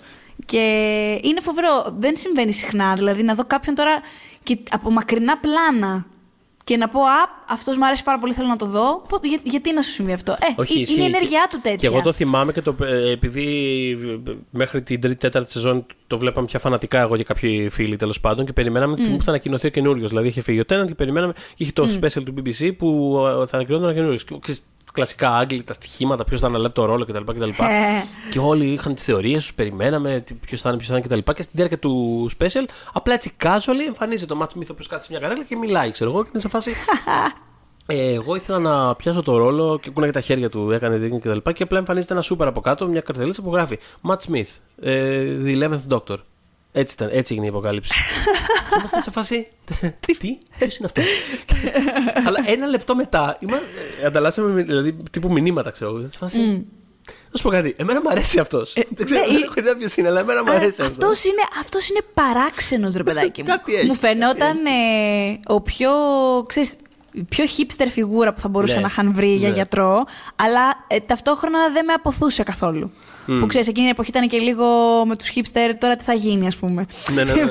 δηλαδή που θα, το, που θα το πάτε. Ήταν, Ε, απ, τη, αυτό- απ, απ' τη μία ήταν αυτό και απ' την άλλη το άλλο που παίζει πάρα πολύ σαν ε, κριτική ας πούμε αρ- αρνητική πριν φυσικά παιχτεί η σεζόν ήταν το ότι oh, τώρα θα το κάνουν τύπου Twilight τώρα τον Doctor Who επειδή ήταν ξέρεις ο πιο νέος Ακριβώς. γιατρός και Μπράβο, η μπράβο. πιο νέα και η ομορφούλα η, η- όχι ομορφούλα, ο- εννοώ ότι είχαν καλή χημεία με αυτή την έννοια. Ότι, τε- δηλαδή, τους έβλεπες στι promotional φωτογραφίες και λες: Ωχ, Θεέ μου, θα πάνε να κάνουν ρομάτζο τώρα, έτσι δεν είναι. δεν είναι πρόκειται». και ήταν όλοι- Αλλά καμία σχέση. Δηλαδή, όπως και αυτό που λες με το, με το χυψτεροειδές, δεν πατήσαν σε αυτό. Έτσι Όχι, και στο όχι, άλλο, καθόλου. εντάξει, υπήρξε ας πούμε, κάτι, αλλά εν τέλει το point ήταν ότι δεν ήταν about that. Μμμ. Και νομίζω το χειρίστηκε πάρα πολύ. Είχε μια πολύ old soul, ρε παιδί μου, αυτός ο γιατρός. Και ε, ήταν τέλεια η, η αντίθεση. Ήταν με τελεία η το- αντίθεση ακριβώς, ναι, αυτό. Είχε, είχε αυτή, τη- έχει αυτή τη μάπα και αυτό το φιζίκ και ταυτόχρονα όντως ένιωθε ότι ζει. ναι, ναι, ότι, ότι ζει ένα εκατομμύριο χρόνια. Ναι, ας ναι, πούμε. ναι. Το οποίο ακόμα μου το βγάζει εμένα ο Ματ Σμιθ. Όπου παίζει, δηλαδή. Κάπως σαν να καταραίει, Βαράει αλλά πράγματα. ταυτόχρονα. ναι, ναι, ναι, αυτό, αυτό. αυτό. Όπως σαν Ε, να καταραίει. ε, αυτό. Ε, κλείνουμε την τριπλέτα. Αλλά, αλλά ναι, του... ε, μετά από αυτή την ε, παρένθεση επιστρέφουμε στη, στο τρίτο κεφάλαιο του, Στη- του JJ. Μπράβο, Abrams. του JJ. Εντάξει, δεν θα μπορώ. Δηλαδή, ας πούμε, απολύστε με έτσι και δεν το, δεν το ανέφερα. Προφανώς αναφέρομαι στο Lost.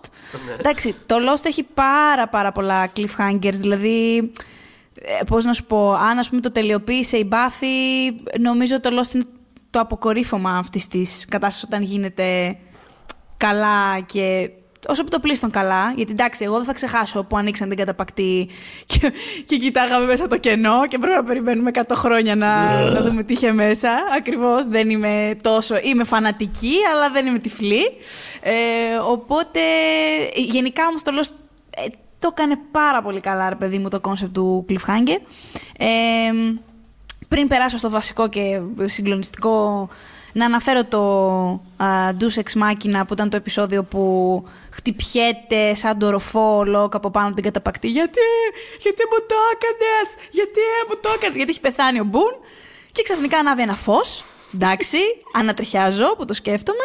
Και επίσης το, το δεύτερο πολύ συγκλονιστικό στο επεισόδιο του For the Road, όπου βλέπουμε τον, τον Μάικλ να σκοτώνει μονοκοπανιά και την Αλανουσία και την, ε, τη Λίμπη. Γενικώς είναι πάρα πολλά τα cliffhangers. Αυτό όμως που είναι τρομερό και φοβερό και είχε φτάσει και σε εξώφυλλα εφημερίδων. Πράγμα που δεν συμβαίνει γενικά όταν τελειώνουν σειρές, βγάζουν τα φινάλε του να βγαίνουν στο, στα εξώφυλλα. Ήταν το φινάλε του, της τρίτης σεζόν, το Through the Looking Glass Part 2, αν και είχαν, είχε προβληθεί μαζί με το Part 1, όπου συνειδητοποιούμε ότι ο Μουσάτος ε, πια Γενικότερα επίσης καταραίει Jack Shepard. ε, δεν ήταν καλά, όχι εντάξει. Δεν ήταν καθόλου καλά και πολύ είχα στεναχωρηθεί. Δεν βλέπουμε σε αυτό το επεισόδιο που τον βλέπουμε εκεί πέρα να τρεκλεί δεξιά και αριστερά, να μιλάει σε φέρετρα και ιστορίες. Ε, δεν είναι flashback, αλλά είναι flash forward. Ε, όλο αυτό που βλέπουμε είναι η πρώτη φορά που η σειρά σε στείνει το concept του flash forward, το οποίο θα το είχαμε και μέχρι περίπου το τέλος της. Ε, και βλέπουμε ότι ξαφνικά εκεί που είναι σε κατάσταση εκτάκτου ανάγκης, μέσα σε μια φάση τραγική που λέει και το λαϊκό άσμα, ανοίγει ένα αυτοκίνητο την πόρτα και βγαίνει η Κέιτ. Και συνειδητοποιείς ότι βλέπεις το μέλλον ουσιαστικά. Βλέπεις που τι, τι, έγινε κάποια στιγμή κάπου κάποτε και έχουν φύγει από το νησί τουλάχιστον αυτοί οι δύο. Και έχουν έναν έτσι ακατανόητο διάλογο. Δεν ξέρεις τι βλέπεις. Ξέρεις, αλλά δεν έχεις ιδέα. Δηλαδή, ε, ένα πολύ σουρεάλ πράγμα συνέβαινε μέσα στον εγκεφαλό μας τότε. Και εννοείται ότι έδωσε πολύ, πολύ καύσιμο, ας πούμε, για τους επόμενους μήνες μέχρι να, να προβληθεί η, να ξεκινήσει η τέταρτη σεζόν. Μιλάμε, εντάξει, ήταν παντού, δεν είχε χάσει καθόλου το hype του. Το, το φινάλε, συζητά το συνέχεια παντού. Ε, τρομερή, τρομερή στιγμή. Νομίζω είναι από τις πιο χαρακτηριστικές. Δηλαδή, μιλώντας για πιο σύγχρονη τηλεόραση, ε, τελευταίων δηλαδή δεκαετιών, είναι νομίζω το παράδειγμα το πιο κοντινό σε στιγμή που ο πλανήτης έχει ανοίξει το στόμα του και είναι σε φάση what the fuck και μιλάνε στη δουλειά και στο σχολείο και όπου μιλάνε και online για το τι μπορεί να συνέβη και τι μπορεί να είδαμε. Αναλύσει επί αναλύσεων, πολλές θεωρίες. Τα είχαμε πει στα, στο αφιέρωμα για το Lost, αλλά αυτά ξεχωριστά. Είχαμε μιλήσει πολύ εκτενώς για το Through the Looking Glass. Αλλά ε, δεν μπορούσαμε να μην το αναφέρουμε. Εντάξει, είναι τεράστια, τεράστια στιγμή. Δηλαδή, παρότι σας έχουμε ήδη κουράσει με το Lost, έπρεπε να σας κουράσω λίγο ακόμα. γιατί, γιατί δεν τα φτιάνουν έτσι, βρε παιδιά πια. Τι να κάνω, εγώ φταίω. Εγώ ανυπομονώ να γίνει κάτι. Δηλαδή, δεν είμαι σαν αυτούς τους γέρους τους τύπου Ε, εμείς τα είχαμε αλλιώς. Δεν θέλω κι άλλο τέτοια, κατάλαβες. Θέλω να, να το ξαναπάθω αυτό που είχα πάθει με το Through the Looking Glass. Το περιμένω. Τηλεόραση δώστο μου. Ναι, μου το λες. Ναι, όχι σε εσένα, το, το λέω γενικώς. Στο, στο Dead Sarandos, πες Έτσι, στο Dead Sarandos. Δίκασα, Του Netflix. Ε, καλά λέει ο άνθρωπος τώρα. καλά λέει ο Χριστιανός. Ε, αλλά ναι. Ε, θέλω να. Προ... Πες, πες, πες, συγγνώμη. Τι. Ε, κοίτα, όχι, εγώ ήθελα να, να αναφέρω έτσι στα γρήγορα λίγο. Ε, επειδή κάπως το έχω στο μυαλό μου συνδεδεμένο με το Alias και αυτά που συζητάγαμε τώρα. Ναι. Παρόμοιας, ε, παρόμοιας εποχής, ας πούμε, κάπως. Το 24. Ω, mm-hmm. βεβαίως. Ε, ναι, ήθελα να αναφέρω το 24. και εκεί, και εκεί κλαίει. Ήθελα, να... ήθελα, ήθελα να αναφέρω το 24. Ήθελα να αναφέρω το 24. Εντάξει, το 24, το 24 και βάση format προσφερόταν πάρα πολύ για αυτό το πράγμα. Ναι. Δεν, ναι, δηλαδή αυτό ήταν το, το ίδιο το concept του τύπου Έχεις, ξέρεις, ναι, ναι, ναι. Έπρεπε να γίνονται. Έπρεπε να γίνονται πράγματα. Με, με ταχύτητα πράγματα, ναι. Ναι, αλλά θυμάμαι ιδιαίτερα την ε, στιγμή του. Τώρα, εντάξει, spoilers για το 24 υποθέτω. Ε, το, νομίζω ήταν νομίζω το 23ο επεισόδιο της πρώτης σεζόν, νομίζω ήταν το πρώτο τελευταίο, αν θυμάμαι καλά, ε, όπου αποκαλύπτεται ότι ε, ο, ο προδότης τη ε, πρώτη σεζόν που μετά έγινε κάπως τρόπ. Έγινε για τη σειρά. Κάθε σεζόν είχε τον προδότη της. Είχαμε τον προδότη του, βέβαια. Είχα, είχαμε ναι. το θέμα του. Μετά άρχισε να παίζει με το ότι ο προδότης δεν είναι αυτός που νομίζει. Δηλαδή άρχισε να κάνει διπλά και τριπλά, διπλές και τριπλές μπλόφες για το ποιος είναι ο προδότης, επειδή ήξερε ότι περιμένουμε όλοι ποιος είναι ο προδότης. Ε, είχε νωρίτερα στη σεζόν, αν θυμάμαι καλά, αποκαλυφθεί κάποιος. Κάποιο, κάποιος περιφερειακός χαρακτήρας πιο μικρός ότι κάπως έδινε πληροφορίες, αλλά τέλος πάντων ήταν σαφές ότι υπάρχει κάποιο πιο μεγάλο ψάρι εκεί μέσα. Και αποκαλύπτεται. Πω, στο... Πώ τα λες, ρε, κάποιο πιο μεγάλο ψάρι. ε, αποκαλύπτεται λοιπόν ότι είναι η Νίνα Μάιερς. Ε, που μίλαγε στο τηλέφωνο. Τι έχουμε ζήσει. Ναι. Ε, μίλαγε στο τηλέφωνο με τον, ε, με τον Ντένι Χόπερ. Θέλω να πω ποιος ήταν ο κακός εκεί στην πρώτη σεζόν. Ο, ο Ντρέιζεν, Βίκτορ Ντρέιζεν, πώς το λέγανε; Έχω φάει. Τέλος πάντων. Τώρα ξέρεις, αυτά είναι αναμνήσεις από το. Τα λέγανε πάντως. Τα λέγανε τέλος πάντων στο τηλέφωνο. Ε, και αποκαλύπτει ότι είναι η, η κακιά. Το θέμα είναι, το έχω ξαναπεί αυτό, ε, ότι ε, εμένα μου είχε γίνει τρίδιπλο spoiler, γιατί είχα πετύχει κάπου ψάχνοντας να βρω κάτι. Δεν θυμάμαι τι μπορεί να ψάχνα τέλος πάντων. Είχα πετύχει μια ατάκα ε, από την τρίτη σεζόν της σειράς. Ε, μια περιγραφή δηλαδή. Κάπως δεν είχα προλάβει να πάρω το μάτι μου. Ε, που, ήταν, που περιέγραφε μια, την τελευταία σκηνή της Νίνα Μάγερς. Ε, περιέγραφε μια σκηνή όπου ε, αυτή του λέει ε, δεν ήταν ποτέ προσωπικό Τζακ και αυτός της λέει έγινε προσωπικό όταν σκότωσε τη γυναίκα μου. Σκοτώ, σκοτώνει την Νίνα Μάγερς. Αυτή την περιγραφή είχα, είχα πετύχει. Χριστέ μου. Όταν ξεκίναγα τη σειρά. Το, το αποτέλεσμα ήταν ότι μου είχε γίνει spoiler και ότι ο Τζακ θα σκοτώσει την Αμάγερ και ότι την Αμάγερ είναι κακιά και ότι σκοτώνει τη γυναίκα του επίσης. Δηλαδή, που επίσης ήταν cliffhanger. Όχι, όλα, όλα. Στο τέλος της uh, πρώτης σεζόν. Δηλαδή, κάπως mm. μου είχε γίνει ένα ωραίο. Πολύ ωραίο. Δηλαδή, μετά τα έβλεπα και μου φάση. Mm, αυτό πρέπει να είναι εκπληκτικό σοκ αν το είχα πετύχει χωρίς να φάει spoiler. Αλλά τέλος πάντων, παρόλα αυτά είναι πολύ. Δηλαδή, τα, είναι όντως πολύ δυνατές στιγμές που τις θυμόμαστε όσοι κάπως ε, είχαμε μπει τότε στη λογική του του τότε binge watching τέλος πάντων, όπως το κάνω ο καθένας. Εγώ το 24 το είχα δει νοικιάζοντας ε, τα DVD από το ναι, ναι, ναι. βιντεάδικο. Κι εγώ, ε, κι εγώ, κι εγώ, κι εγώ. Κι εγώ τότε έτσι το είχα δει. Αν και πολλοί το βλέπαν από την τηλεόραση. Ε, δηλαδή είχε ναι. πετύχει το, το 24 στην, στο ελληνικό prime time κιόλας. Στην αρχή τουλάχιστον το βάζανε και καλές ώρες. Αλλά ναι, εγώ το είχα δει σε ρί. Βασικά μου είχαν πει ότι αυτό πρέπει να το δει σε ρί. Βέβαια δεν ναι. είχαμε τότε όρο για αυτό το πράγμα. Ναι. Αλλά τέλος ε, πάντων λέω: και θα το δω. Μαραθώνιο. Εμείς κάναμε μαραθώνιο. το λέγαμε. Ναι, αλλά, ναι, αλλά το, νιώ, το, το, το, το, λέγαμε έτσι, ας πούμε. Πώς να σου πω. Δηλαδή, καταλαβαίναμε ακριβώς τι. Δεν, δεν το περιγράφω καλά τώρα. Ναι, αλλά μπορεί, καταλαβαίνω να πω... τι λες, αλλά ναι, δηλαδή αυτό ήταν ο μαραθώνιος. Όταν έβλεπες πάρα πολλά επεισόδια μαζεμένα. Τα τρώγαμε όλα. Ναι, όλα μαζί. Δηλαδή, mm. εγώ έτσι θυμάμαι. Έτσι το λέγαμε. Δηλαδή, παλιά, παλιά εμείς στο χωριό το λέγαμε μαραθώνιο. Ε, ε, η Νίνα Μάγερς κιόλας, θυμάμαι όταν είχαν ανανεώσει. Τη, ανανεώσει, τέλος πάντων, όταν η σειρά θα επέστρεφε με το Live Another Day. Ε, είχε γίνει μια έκρηξη θεωριών και ελπίδων, θα πω, για το κατά πόσο έχει επιβιώσει. Ε, το ήθελε πάρα πολύ ο κόσμος. Ε, τι που γυρνάει, που γυρνάει η σειρά, θέλετε να έχει ζήσει. Ε, το οποίο δεν είχε Γιατί γίνει. Όχι. Γιατί όχι, ναι. ναι, αλλά δεν, είχε, δεν, τους, δεν τους είχε βγει. Τέλος πάντων όμως. Ε, θέλω να πάω σε ένα σκηνικό σειράς το οποίο με είχε τραυματίσει Πραγματικά με είχε τραυματίσει και ποτέ δεν είδα ξανά τη σειρά, ενώ την, ε, την, την έβλεπα φανατικά για αρκετά μεγάλο χρονικό διάστημα ακόμα και μάλιστα επέστρεψα να δω το τέλος της. Είχε κλονιστεί η εμπιστοσύνη μου πραγματικά. Αναφέρομαι στην εντατική, την οποία υπεραγαπώ και ναι. σέβομαι πάρα πολύ γενικά σαν τηλεοπτικό, πώς να σου πω, ε, ας πούμε, γεγονός όπως κατέληξε να είναι. Ναι. Ε, Υπάρχει ένα επεισόδιο που είναι στα μισά της έκτη σεζόν που λέγεται Be Still My Heart.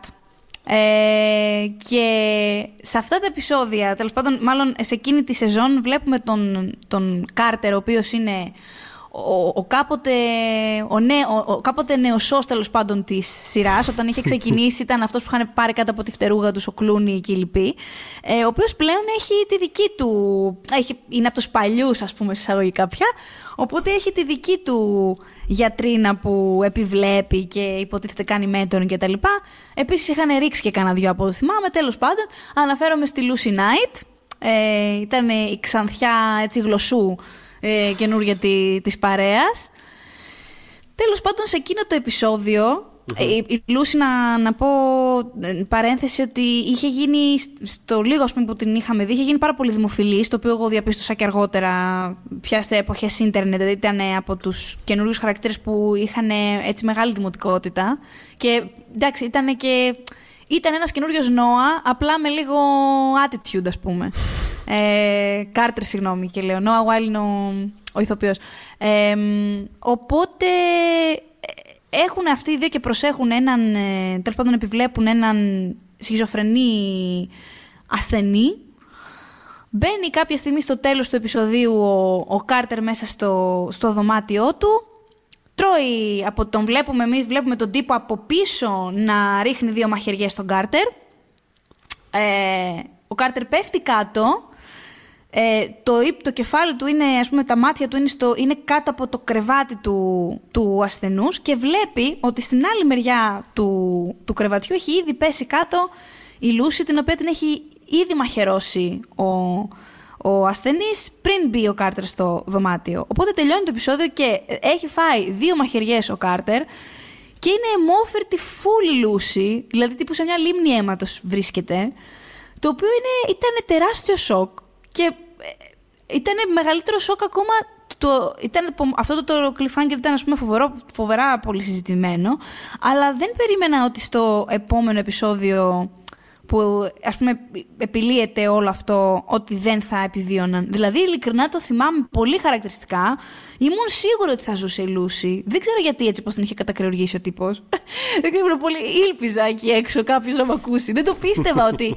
και τέλος πάντων υποτίθεται ότι σε όλο το υπόλοιπο, στο επόμενο επεισόδιο, το 14ο, δηλαδή τη φάγανε τη μαχαιριά στο 13ο, στο 14ο λοιπόν, προσπαθεί η υπόλοιπη ομάδα να, να τους σώσει και τους δύο.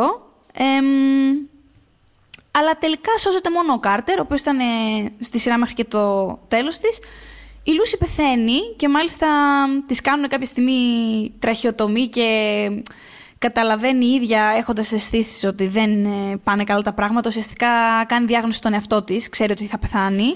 Και μάλιστα σε αυτή τη σκηνή, ναι, είχε αναφέρει η, η Κέλλη Μάρτιν που είναι η ηθοποιός που την έπαιζε, ναι. ότι η Alex Kingston που ήταν μαζί της στην ίδια σκηνή, η Alex Kingston είναι ναι. η River Song του Doctor Who. Η σύζυγος. Ακριβώς. Ε, έτσι εγώ την είχα γνωρίσει κιόλας. Από τη συντατική την έβλεπα. Ε, και όταν δηλαδή μετά είδα στον Dr. Who, Άι, άι, ναι, ναι, ναι. ξέρεις, ε, πολύ χαρά κιόλας τότε. Ε,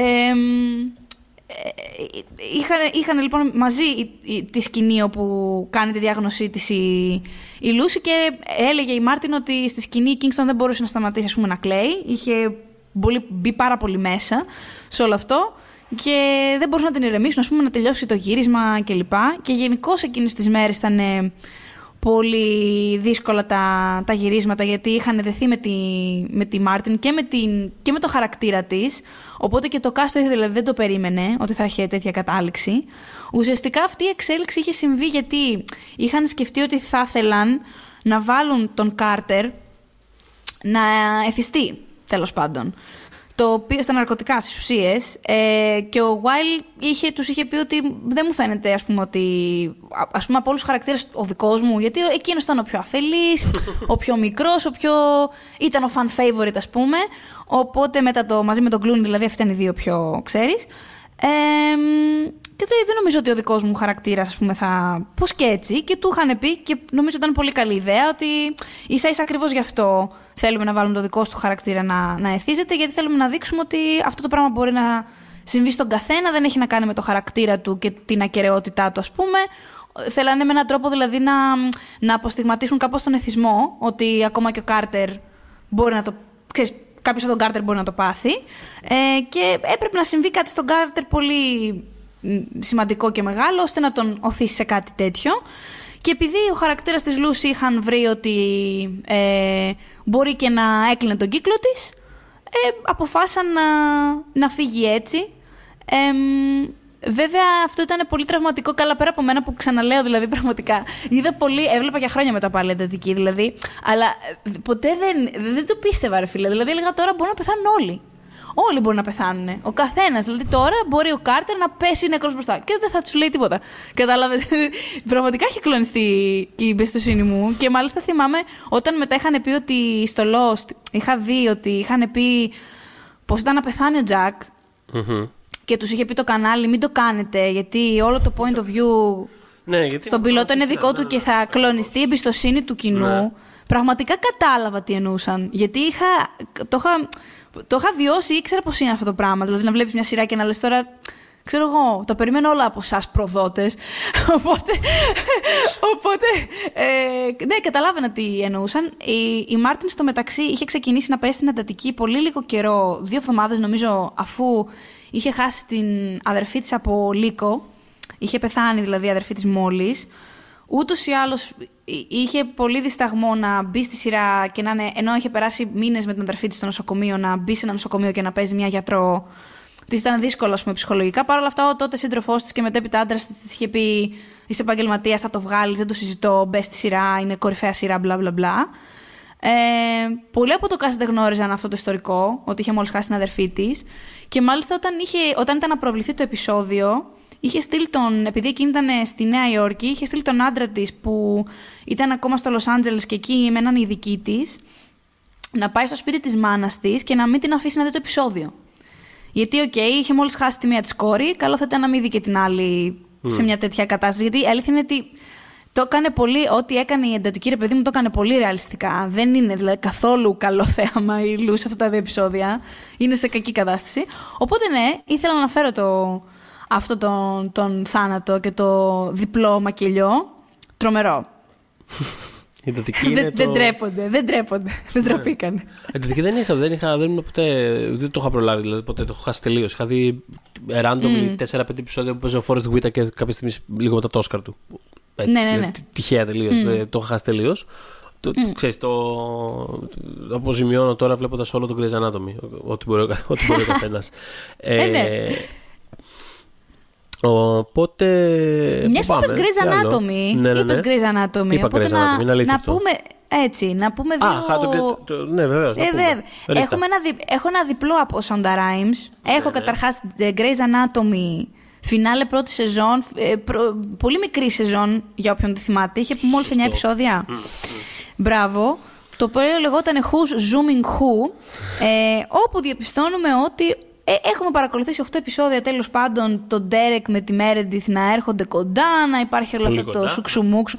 Πάρα πολύ κοντά, πραγματικά από την πρώτη σκηνή. Την πρώτη σκηνή της σειράς, ακριβώς. Από την πρώτη σκηνή της, της σειράς και προσπαθούν ας πούμε, να βγάλουν άκρη ως ανώριμοι άνθρωποι για το πώς θα πάει αυτό το πράγμα. Αλλά ε, όλο το, όλος ο κόσμος ας πούμε κάνει τους σιπάρει, θέλει να είναι μαζί και τέλος πάντων και μαθαίνουμε ότι ο τύπος είναι παντρεμένος. Άκου να δεις. Δηλαδή, ήμουν έξαλλη, ήμουν έξαλλη, δηλαδή, ε, όχι, Ντέρεκ, ακόμα το κρατάω, εκεί που είναι, Εκεί που είναι. στο Pornhub. Στη Ε, ναι, γειτονιά των αγγέλων. έτσι ακριβώς, σε, σε τόπους χλωερούς. Ε, εντάξει, φοβερό, πολύ Sonda Rhimes, γενικά, αυτό σαν κατάσταση. Γιατί είδαμε την Άντισον τέλος πάντων σε μια ε, έτσι, αργή κίνηση να μπαίνει στη σειρά και να κόβονται τα πόδια της Meredith. Η οποία Άντισον κιόλας την είχε τόσο πολύ συγχαθεί ο κόσμος όταν είχε πρώτο στη- μπει στη σειρά. Ε, και ήταν πολύ ευχάριστο το πώς μετά έστριψε το πράγμα. Φαντάσου, Ε, ήταν τόσο καλή και αυτή και ο χαρακτήρας της. Αλλά αυτή βασικά. Είναι, μ' αρέσει πάρα είναι πολύ. πάρα η πολύ Wolf. καλή. Σωστά. Ε, που αντέστρεψε αυτό το. Όντως, παιδί μου, είναι πολύ δύσκολο να εισάγεις ένα χαρακτήρα έτσι. Ε, ε, δηλαδή, ουσιαστικά ζητάς με το καλημέρα, ας πούμε, μια αρνητική αντίδραση. Πώς να το πω. ε, Εισάγεται ως αρνητικός χαρακτήρας. Είναι de Έτσι facto είναι. Ναι, αυτό ναι, το ναι, πράγμα. ναι. Ε, και το ότι αυτό, το, αυτό αντιστράφηκε τόσο πολύ που έφτασε να έχει δική τη σειρά. Εντάξει, μπράβο στην, ε, στην Kate Walsh. Κρίμα που τη χάσαμε τον Grey's Anatomy, βέβαια, γιατί το άλλο βαριόμουν να το βλέπω. Ναι, και εγώ το είχα προσπαθήσει και, Και εγώ είχα λίγο, φτάσει αλλά- σε ένα τίμιο σημείο. Δεν το Εγώ τέλειωσα Ούτε καν. όμως. Είχα δει τύπου δύο-τρία επεισόδια κάτι τέτοιο, δεν, δεν μου έκανε κάτι. Μου έλειπε στο Grey's Anatomy. Δηλαδή την ήθελα εκεί πέρα και κρίμα που δεν γύρισε μετά. Αλλά ενδεχομένως να έχει, Συμφωνώ, να συμφωνώ. έχει Ποτέ άλλα δεν πράγματα ξέρεις. να κάνει. Ε, Επίσης, το Grey's Anatomy μάλλον θα τελειώσει στην 50η σεζόν, οπότε ποτέ δεν ξέρεις. Είπε, Ποτέ δεν δηλαδή, ξέρεις, μπορεί, όντως, ναι. ποτέ, ποτέ μπορεί να γυρίσει. Ναι, Αλλά μιλώντας για Sonda Rhimes, ναι, πάμε στο ε, άλλο.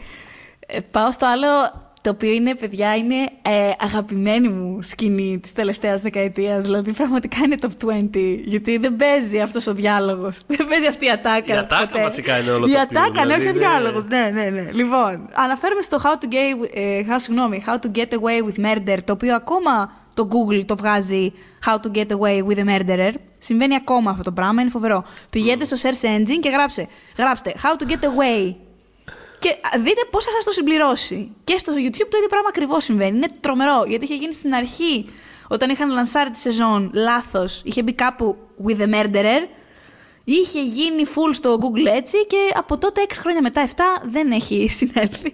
Τέλος πάντων όμως, είμαστε Στη σειρά της ε, Viola Davis, για όποιον δεν την έχει δει, εντάξει, δικηγορέσα, η οποία παίρνει κάτω από τις φτερούγες της πέντε νεοσούς να τους κάνει super duper wow δικηγόρους και αρχίζουν φωνικά, ε, το λιγότερο, δηλαδή κάθε σεζόν είχαμε δύο με τρεις θανάτους που δεν ξέραμε πώς θα εξελιχθούν και όπως, ε, η σειρά, όπως ο τίτλος της σειράς ας πούμε υπονοούσε ε, αν θα γλίτωναν κάθε φορά με τον κάθε νέο φόνο που, που προέκυπτε, ας πούμε. βλέπουμε λοιπόν το τέταρτο μόλις επεισόδιο. Ήταν έτσι πολύ νωρίς. Γενικά να το ξέρετε, αν δεν έχετε δει αυτή τη σειρά, τα σοκ ξεκίνησαν από το πρώτο επεισόδιο. δηλαδή δεν σε λυπόταν ποτέ. Από το πρώτο κιόλας επεισόδιο έβλεπες πράγματα ε, με τη μέθοδο του flash forward κιόλας, ε, τύπου Lost, ε, εσύ ζούσες μια σκηνή τάδε και στο τέλος του επεισόδου σου σκάγανε πράγματα από το μέλλον που ανέτρεπαν ό,τι μόλις είχες δει. Ε, βλέπουμε λοιπόν τη Viola Davis σε μια σκηνή που θεωρώ της χάρισε το Emmy, γιατί τη βλέπουμε να ξεβάφεται μπροστά στον καθρέφτη, έτσι πολύ... Κλασική, Βα... ναι, ναι, ναι. σκηνή της σειράς στη... εκείνη τη σεζόν. Ναι. Ακριβώς, ε, να βγάζει τις βλεφαρίδες της, να βγάζει την περούκα της και το λέμε ότι ήταν σημαντική γιατί δεν είναι ένας τρόπος παραδοσιακά που βλέπουμε να απεικονίζονται οι μαύρες γυναίκες, ειδικά τότε... στην α, ηλικία και στην απόχρωση ναι, της. Ακριβώς. Ε, ε, είναι και της ηλικίας του θέμα, αλλά είναι ότι ήρθε και σε ένα σημείο που ενώ τώρα νιώθω ότι είναι κάτι που έχει μπει περισσότερο στην, ε, ε, είναι κάτι που έχουμε δει ξανά έκτοτε. Πλέον Καλά, ενδεχομένως, και πριν είχαμε δει. Απλά όχι σε μια τόσο σίγουρα μαζική mainstream, σε ένα τόσο μαζικό mainstream θέμα το οποίο απευθυνόταν σε θεατές κάθε ακριβώς. δημογραφικού, ας πούμε. Ακριβώς, ακριβώς. Ε, δηλαδή, εγώ θυμάμαι ότι ήταν η πρώτη φορά που θυμάμαι να βλέπω κάτι τέτοιο. Και μου είχε, μου είχε κάνει πολύ εντύπωση το πόσο σημαντικό και πόσο βαρύ ας πούμε, φαινόταν αυτό που συνέβαινε. Χωρίς να ξέρω ακριβώς το context κτλ. Και, και μετά διάβασα περισσότερα πράγματα πάνω σε αυτό που συνέβαινε, στο φυσικό της μαλλί, δηλαδή τη σημασία όλου αυτού του πράγματος. Και ναι, αυτό. Ε, γενικά δεν είναι. Ένας από τους λόγους που, είχε, που είχε πάρει και το ρόλο η Βαϊόλα Ντέβι είναι ότι ήθελε και εκείνη ως θεατής να δει κάποια στιγμή μια γυναίκα του, της δικής της σκούρας απόχρωσης και ηλικίας της να, ε, να παρουσιάζεται σεξουαλική και ενεργή και όλα αυτά. Και θυμάμαι ότι έλεγε κιόλας ότι ξέρεις, παλεύουμε ας πούμε, στην τηλεόραση οι γυναίκες να μην ε, αντικειμενοποιούνται και να μην σεξουαλικοποιούνται τόσο και, και, και.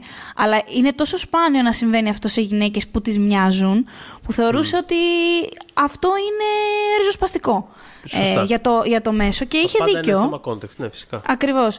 Ε, οπότε είμαστε σε αυτή τη φάση, τη βλέπουμε λοιπόν να βγάζει την περούκα, να βγάζει όλα αυτά είναι ο άντρας της ο Σαμ, ο γνωστός Άντε Μη Μπό, ε, ο οποίος μέχρι και στην τελευταία σεζόν μας έπριζε τα Άντε, δεν μπορώ, εκνευρίζομαι το Σαμ. Ναι, ναι ακριβώς. Λοιπόν, και μπαίνει στο τύπου για καληνύχτε και τα λοιπά, να τη φυλάει στο μάγουλο, αγάπη μου, δύσκολη μέρα, βλακίες. Ναι, ναι. Το παντάει αυτή κανονικά. Αυτός τη ρωτάει για μια υπόθεσή της, νομίζω, στο δικαστήριο. Του λέει αυτή, ξέρω εγώ, θα, δω το, θα, θα δώσω έτσι τη λύση, ας πούμε. Πάει να βγει αυτός από το, δωμάτιο, το δωμάτιο και του λέει αυτή, να σου πω, αγάπη μου. γυρνάει. Γυρνάει αυτός και, και του λέει, γιατί είναι το παίο σου στο κινητό μιας νεκρής κοπέλας; Μπράβο, Βαϊόλα! δηλαδή, παιδιά, ε, εντάξει. Why is your penis on a dead girl's phone? Ε, μπράβο, μπράβο στη σειρά. Και αυτό εντάξει, να βάλουμε Καταρχάς εκείνη την ώρα. Βεβαίως, αν δεν υπάρχει ήδη, μπορεί και να υπάρχει αυτό εκεί ναι, έξω. Ναι, δεν ναι. ξέρω. Γιατί είχε γίνει τέτοιος χαμός με την ατάκα. Γιατί εκείνη την ώρα εμείς συνειδητοποιούμε ότι η κοπέλα η οποία είχε βρεθεί νεκρή ε, ναι. Γιατί ήταν ένας από τους, από τους βασικούς πυλώνες της πρώτης σεζόν, μια κοπέλα φοιτήτρια που είχε πεθάνει ε, στο κάμπος ας πούμε, είχε βρεθεί νεκρή ε, και είχαν ανακαλύψει ότι ήταν και έγκυος και τέτοια πράγματα. Συνειδητοποιεί η, η Βαϊόλα ότι κάποια σχέση είχε η νεκρή με τον άντρα της, γιατί στις φωτογραφίες του κινητού της νεκρής φοιτήτριας βρισκόταν το, το πέος του συζύγου της. Οπότε αυτόματα αντιλαμβάνεσαι ότι κάτι παίζει εκεί, γιατί είναι ένα πέος έτσι, δεν είναι κάποιο... Ρε παιδί μου, θέλω να πω, δεν ήταν ότι είχε, είχαν πάρει μία selfie σαν καθηγητής και φοιτήτρια. Εντάξει, ήταν το πίνες του. Οπότε το πίνες ε, σήμαινε ότι κάτι, ότι κάτι βρωμερό είχε γίνει μεταξύ τους. Ε, και όντως έτσι είχε αποκαλυφθεί στην πορεία. Δεν θα πω περισσότερα σε περίπτωση που κάποιος θέλει να δει τη σειρά. Δείτε τη σειρά γενικά. Ε, εγώ στήριζα μέχρι και, μέχρι και τέλους. Ε, δεν ήταν, το επίπεδο της σειράς δεν ήταν πάντα στη φάση που ξεκίνησε. Δεν το συζητώ ότι είχε κάνει κοιλιά. Αλλά γενικά είχαν πάντα ρε παιδάκι μου έναν τρόπο να ανασκουμπώνονται σαν σειρά. Εγώ ε, και το έκαναν και στην τελευταία. Μέχρι και την ε, σκηνή της Γέννας στο Ασανσέρ. Έτσι. Ε, την οποία είχαμε συζητήσει στο γραφείο, δεν ξέρω αν το θυμάσαι. Το, ναι, ναι, ναι, όχι, με είχε στιγματίσει. ε, δεν θυμάμαι αν είδα παρακάτω. Ε, δεν ήταν σε φάση τι είναι αυτά τα πράγματα, το παρατάω. Απλά. Νομίζω. Ε, για να δέσουμε και με τη συζήτηση που κάναμε και στην αρχή, είναι ξέρεις. Mm. Με ικανοποίησε τόσο πολύ αυτό το πράγμα από μόνο του, σαν, σαν, σαν, σαν εμπειρία εκείνη τη στιγμή, που μετά ήμουν σε φάση. Τι άλλο έχετε να μου πείτε, ρε παιδιά. Είμαι οκ. Δεν φεύγω με, τύπου θυμωμένος ή απογοητευμένος. Είμαι σε Είμαι οκ. Είμαι, έχω, καλυ, έχω καλυφθεί. Έχω καλυφθεί. Είμαι καλά. Έχω, είμαι καλά. Ναι. Ευχαριστώ για όλα, είμαι καλά. Ε, ναι. Μιλώντας για κάπως πιο νωρίτερα, για πιο κλασικούς ε, ε, πιο κλασικά cliffhangers που κάπως επιλύονταν πιο εύκολα Ε, θέλω να πω ένα πολύ αγαπημένο μου από το West Wing. Ε, είναι κάπως έτσι. Μιλάμε για τη σειρά του, του Aaron Sorkin. Ε, την πολύ μεγάλη τέλος πάντων που μας είπε, είπε σε όλους ψέματα για το πώς είναι η πρόεδρο της Αμερικής γενικά. Κλασικός Σόρκιν έτσι με τα ιδεώδη του και τα... Στο τέλος θα κάνουμε πάντα το καλό, ξέρεις. Το φιλότιμο άμα πέσει ο άνθρωπος θα κάνει το σωστό, ξέρεις. Ε, στο φινάλε λοιπόν της πρώτης σεζόν που παρακολουθούμε τον... Σε όλη τη σεζόν έχουμε παρακολουθήσει τον πρόεδρο, έναν πολύ ηθικό πρόεδρο γενικά, ε, να εκτεί τη θητεία του κλπ. Στο τέλος λοιπόν, στο φινάλε της πρώτης σεζόν, ακούμε κάποιους πυροβολισμούς από το πουθενά, δηλαδή βγαίνει από το λευκό οίκο αυτός και η ομάδα του και ακούμε μπουμ μπουμ μπουμ μπουμ υπάρχουν ε, έτσι, υπάρχουν ε, snipers. Σκερτσόζικα κιόλας. Έτσι, μπουμ μπουμ μπουμ μπουμ. Αχ, Σαμπρίνα. Θυμήθηκα τώρα το τραγούδι της. Τέλος Δεν ξεχνώ. Hashtag δεν ξεχνώ. και ακούγεται. Πέφτει, τέλος πάντων, πέφτει κάτω ο πρόεδρος και γενικότερα η ομάδα. Πέφτει μαύρο και ακούμε την αντάκα Who's been shot. Ποιος, ποιος πυροβολήθηκε. Βλέπουμε στην επόμενη βέβαια σεζόν ότι έχουν όλοι επιβιώσει ή είχαν φάει τις σφαίρες τους. Δεν είναι ότι μας είπαν ότι α, τελικά είχε πυροβοληθεί ας πούμε, ο περιπτεράς έξω από το λευκό οίκο που είναι. Είχε όντως γίνει. Είχαν όντως χτυπηθεί. Όχι, αν θυμάμαι καλά, είχε φάει σφαίρα. Πες, είχε φάει ο Τζος Σλάιμαν, αν θυμάμαι καλά. Ήταν ε, νομίζω είχε φάει ο ίδιος ο πρόεδρος, είχε, φάει, είχε φάει μία. Γιατί θυμάμαι ότι αργότερα στο δεύτερο, στη δεύτερη σεζόν που είχε και το χριστουγεννιάτικο επεισόδιο με τον ε, Γιώργιο Μά που παίζει βιολοντσέλο εκεί πέρα, ότι παίζει στο λευκό οίκο και κάπως η ένταση της μουσικής ε, ξυπνάει PTSD στον. Ε, νομίζω ήταν ο Τζος. Ναι. Τέλος mm. πάντων. Πάντως είχε follow-up, θέλω να πω το επεισόδιο αυτό. Είχε και follow-up. αρκετά αργότερα στη σειρά. Και είχε αποκαλυφθεί κιόλας ότι ήταν, ε, ήταν ρατσιστική επίθεση ε, κατά του Τσάρλι, τέλος πάντων, του, του μαύρου μέλους τη της ομάδας, ο οποίος κιόλας δεν τον είχαν πετύχει το Τσάρλι. είχαν, φάει, είχαν φάει όλους τους υπόλοιπους, αλλά αυτό δεν τον είχαν, δεν τον είχαν πετύχει. Ε, ήταν όμως πάρα πολύ, πολύ δυνατό ε, τέλος και μάλιστα εγώ θυμάμαι να σκέφτομαι ότι έτσι Πολύ μικρότερη βέβαια, αλλά σκεφτόμουν να θα κάνουν ας πούμε assassination. Γιατί η αλήθεια είναι ότι την Προεδρία λόγω Kennedy την έχω κάπως mm. συνδεδεμένη στο, στο μυαλό μου με, με απόπειρες δολοφονίας των Προέδρων της Αμερικής. Ε, οπότε είχα. Και, και έγινε αρκετά νωρίς στη σειρά. Ναι. Δηλαδή, εγώ δεν το έχω στο μυαλό μου ότι τέλος πρώτης σεζόν θα προσπαθήσουν να τους σκοτώσουν. Το είχα για πολύ αργότερα. Έχουμε καιρό. Ε, έχουμε καιρό, έλεγα ναι. Τέλος πάντων όμως, τις προάλλες μιλάγαμε για Dexter.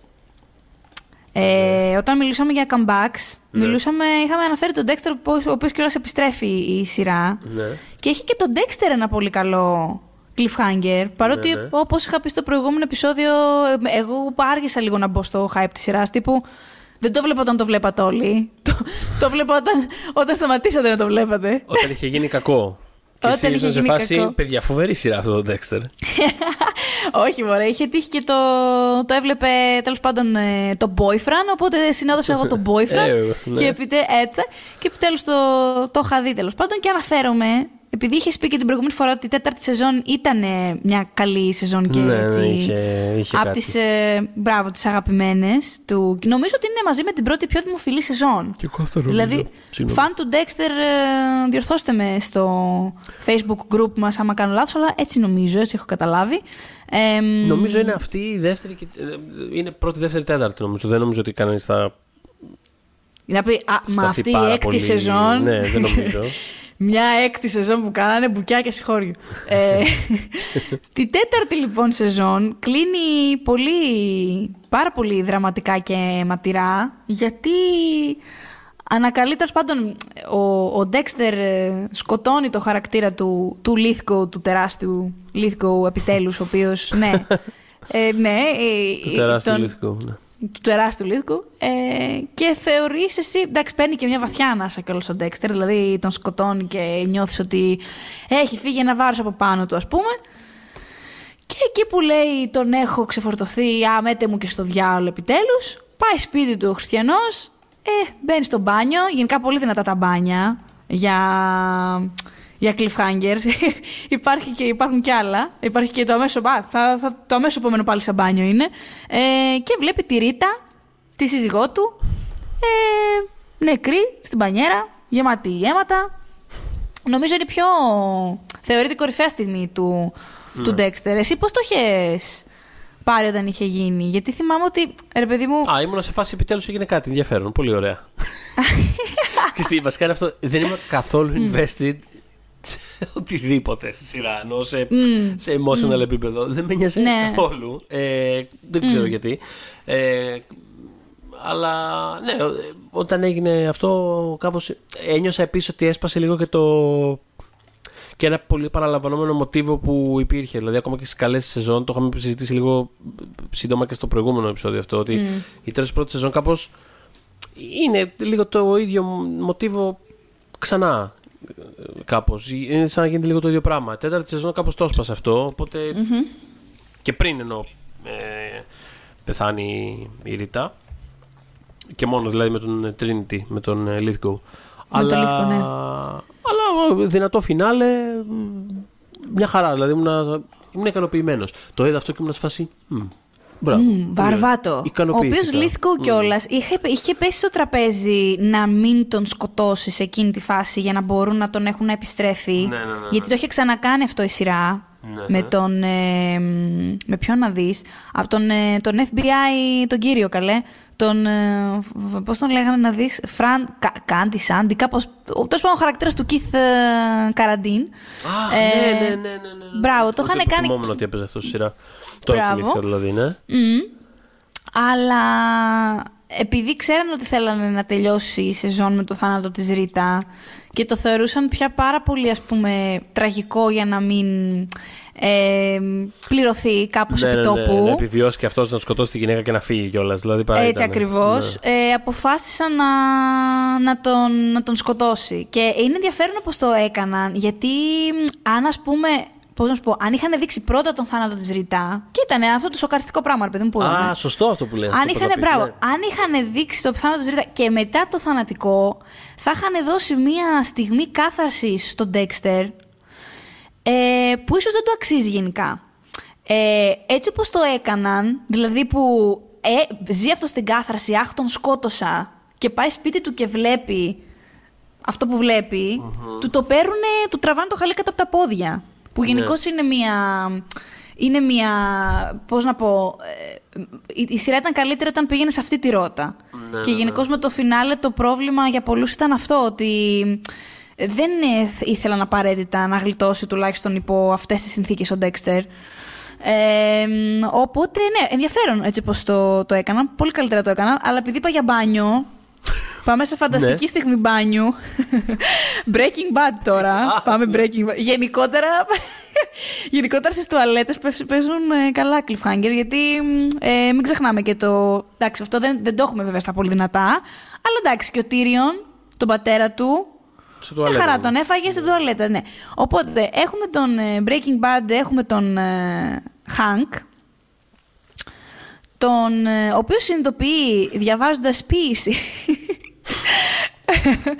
ότι, και διαβάζοντας πάνω την ε, Ποιος από εμάς δεν έχει σημείωση συνειδητοποιήσει πράγματα διαβάζοντας ποιήση στο μπάνιο; στο, μπα- στην τουαλέτα, πάνω στο. Τουαλέτα. πάνω, πάνω ακριβώς στο πότε, έτσι. Ε, ότι τέλος πάντων μέσα στο βιβλίο που, που διάβαζε, τέλος πάντων είχε μία σημείωση, μία αφιέρωση.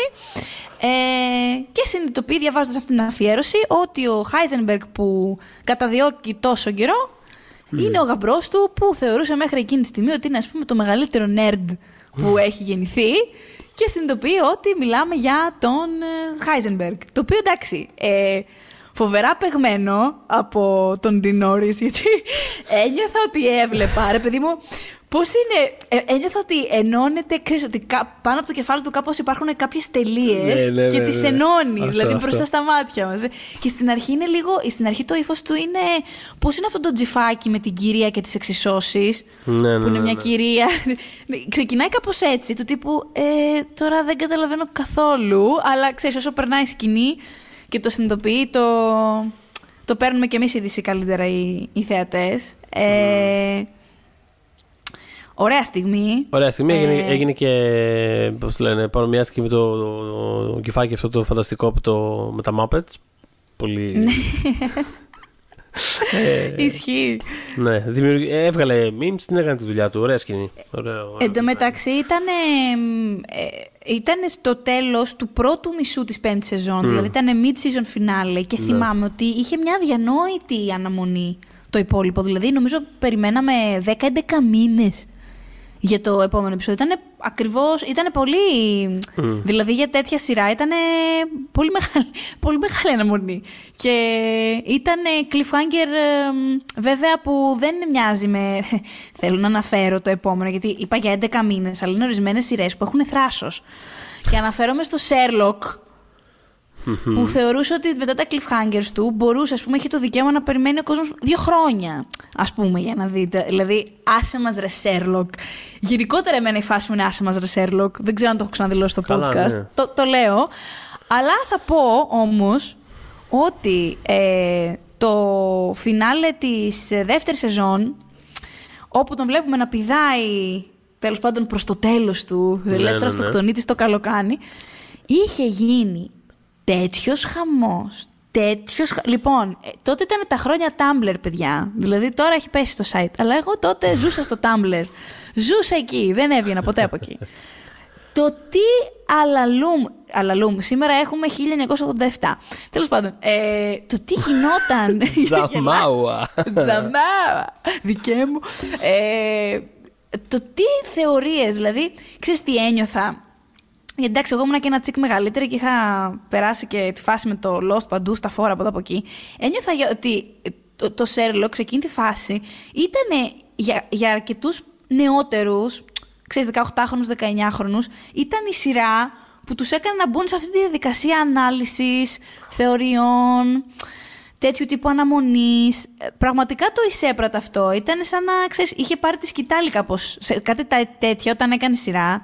Ε, η φρενίτιδα που ακολουθούσε μετά, ειδικά σε πιο νεαρές ηλικίες που σοριδών έγραφαν, ανέλυαν, βγάζανε φωτογραφίες και βάζανε, ξέρω εγώ, κόκκινες τελείες πάνω στα screen caps για να αναλύσουν.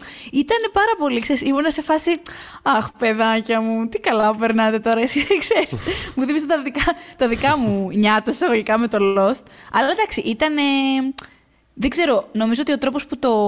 Δεν, δεν πιστεύω ότι περιμέ, περίμενε κανένας α- μετά το πρώτο σοκ ότι ο, ο Σέρλοκ θα είχε πεθάνει. Οκ. Νομίζω ότι οι δύο ερωτήσεις ήταν καταρχάς πώς θα δικαιολογηθεί στο Watson στα καπάκια Ένα αυτό. Και δεύτερο, το πώς θα το... Πώς θα το εξηγήσει η σειρά, το πώς δεν πέθανε. ναι. Και θυμάμαι μετά από φ- όλο, όλο αυτό το hype το φοβερό και το backlash ας πούμε που είχε η, η λύση του, του μυστηρίου.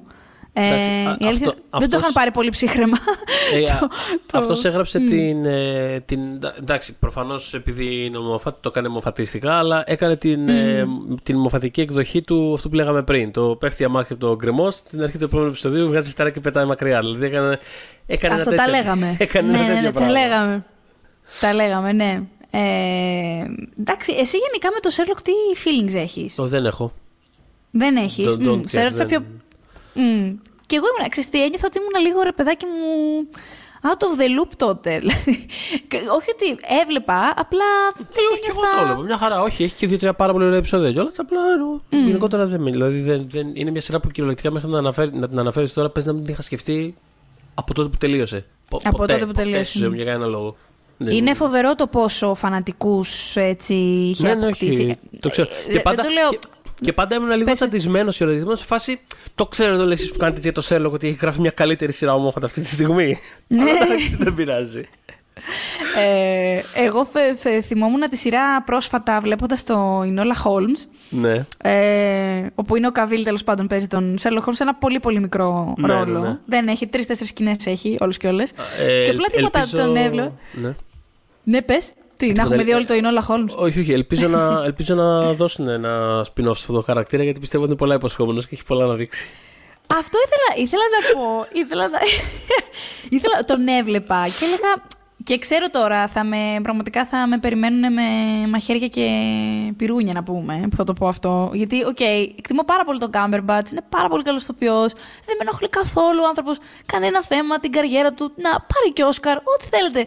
Απλά, ξέρεις, ε, παιδί μου, επειδή γενικά έχω, είμαι λίγο μέχρι εδώ με τους χαρακτήρες που πρέπει να τους παραδεχόμαστε γιατί είναι ενδεχομένως πανέξυπνοι, πάρα πολύ ταλαντούχοι, γιατί μου θυμίζει και την πραγματική ζωή αυτό το πράγμα. Δηλαδή ότι πολλοί άνθρωποι τη βγάζουν στο απειρόβιλτο, μπαίνουν στο απειρόβιλτο γιατί είναι τόσο γαμάτι στη δουλειά τους ή δεν ξέρω τι και μπορεί να έχουν κάνει τέρατα. Εντάξει, ο Σέρλοκ δεν έκανε ποτέ τέρατα, ήταν Ναι. όμως ένας Χιδαίος να πούμε βλάκας, πραγματικά. Δηλαδή δεν, ήταν τραγικός. Φερόταν, συμπεριφερόταν για τόσο, άθλια. για τόσο έξυπνος. μιλάμε για πολύ βλάκα. Ακριβώς, ωραία. Οπότε, ξέρεις, όταν είδα τον Καβίλ σε, στο ρόλο, λέω. που ήταν έτσι γλυκούλης. Μίλαγε ωραία στη μικρή του αδερφή. Ξέρεις, Προσπαθώ. δε- πάλι κρύος ήταν, οκ. αλλά τέλος πάντων έλεγα. Το έλεγα και έλεγα. Ρε παιδάκι μου, δεν μπορούμε να έχουμε ένα τέτοιο Sherlock. Δηλαδή, ας πούμε, γι' αυτό είχα εκτιμήσει, παρότι δεν το ολοκλήρωσα ποτέ το Elementary τη σειρά. Γιατί ε, βλέπαμε και μια άλλη εκδοχή του, ας πούμε. Και όχι μόνιμα αυτό το στριφνό. Είμαι πάρα πολύ έγκλες και είμαι πάρα πολύ έξυπνες και στέλνει πάρα πολύ μελέκες. Και, ε, ε, φτάνει, φτάνει. Έχουμε 2020, το έχουμε δει 100 φορές σε πολλές εκδοχές Sherlock. Να μην ξεχάσουμε ότι βλέπαμε το Sherlock στο House 8 σεζόν. Σωστό. Ο House είναι ο Sherlock. Ναι. Συμφωνώ, 100% ήταν καλύτερος Sherlock. Αλλά θέλω να πω, το είδαμε, εντάξει, φτάνει, πάμε παρακάτω. Ε, οπότε πάμε παρακάτω, πράγματι. Πάμε παρακάτω. Τι πάμε άλλο στο, μπορούμε να στο Twin Peaks. Ε, Twin Peaks, ρε παιδιά. πούμε; Οκ. Το Twin Peaks έχει και διπλό, Ναι, έχει γιατί διπλό. έχει πολύ καλό, ναι. Ε, το φινάλε της πρώτης σεζόν, όπου βλέπουμε τον ε, Agent Cooper, τέλος πάντων, να ανοίγει την πόρτα και πυροβολεί, τον πυροβολεί κάποιος τρεις φορές και δεν έχεις ιδέα Μμμ. Τι του έχει συμβεί και το οποίο επεισόδιο κιόλας είχε πάει και πάρα πολύ καλά το, στο ABC τότε το, το φινάλε. Ναι, ναι, ναι, εντάξει, όλη Ήταν η πρώτη πριν σεζόν ε, είχε- ψιλοναυαγήσει ναι, Ναι. το Twin Peaks τη δεύτερη. Αυτό ήταν λοιπόν πολύ δυνατή στιγμή. Και ήταν πολύ cliffhanger αυτό. Ήταν δηλαδή κάπως όλα τα storyline όλων των χαρακτήρων μπράβο. κάπως κορυφώθηκαν κάπως ταυτόχρονα και γινόταν ένα. Ήταν ένα. Ξέρεις, έκοβα από το ένα στο άλλο και του άφησε όλου σε cliffhanger και τελειώνει και σε φάση κάτι άλλο. Ναι, δε, πράγματι δεν ήξερες από πού σου ερχόταν Ναι. όντως.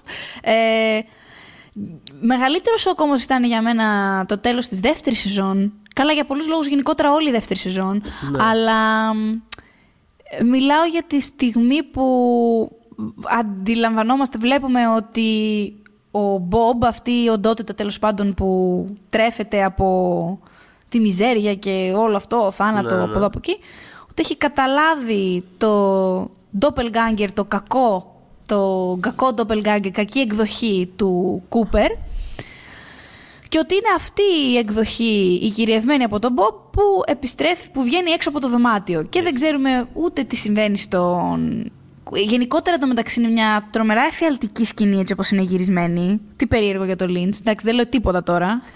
Τα γνωστά λέω. Αλλά το σκηνικό με τον καθρέφτη που είναι σπασμένος και... Και κοιτάει το... και χαμογελάει με αυτό το... Ναι, αυτό το χαμόγελο. Ου, φρίκη, φρίκη, φρίκη. Ε, Πολύ δυνατά λοιπόν αυτά τα δύο. Οπότε είχα, το... είχα, είχα πάθει σόκ όταν είχε τελειώσει τη σειρά. Γιατί όταν την έβλεπα εγώ, mm. την είχα δει κάπου 2000. Κά, κάπου την ξανά παίζε η έρτη τέλος πάντων και την έβλεπα mm. actually κάθε βράδυ. Καθόμουν και έβλεπα τα καινούργια το, το, κάθε επεισόδιο.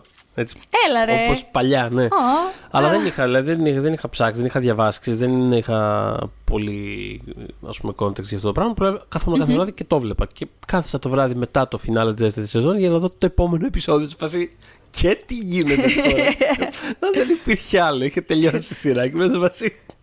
Τι, τι εννοείται. ε, εγώ θυμάμαι όταν ε, είχα πιάσει το Twin Peaks λόγω του Lost, επειδή το είχα αναφέρει και όταν μιλάγαμε για το Lost, επειδή έλεγαν πόσο πολύ επηρεασμένοι ήταν από το Twin Peaks, το ανέφεραν πραγματικά συνέχεια συνέντευξη τους οι, οι showrunners ως επιρροή.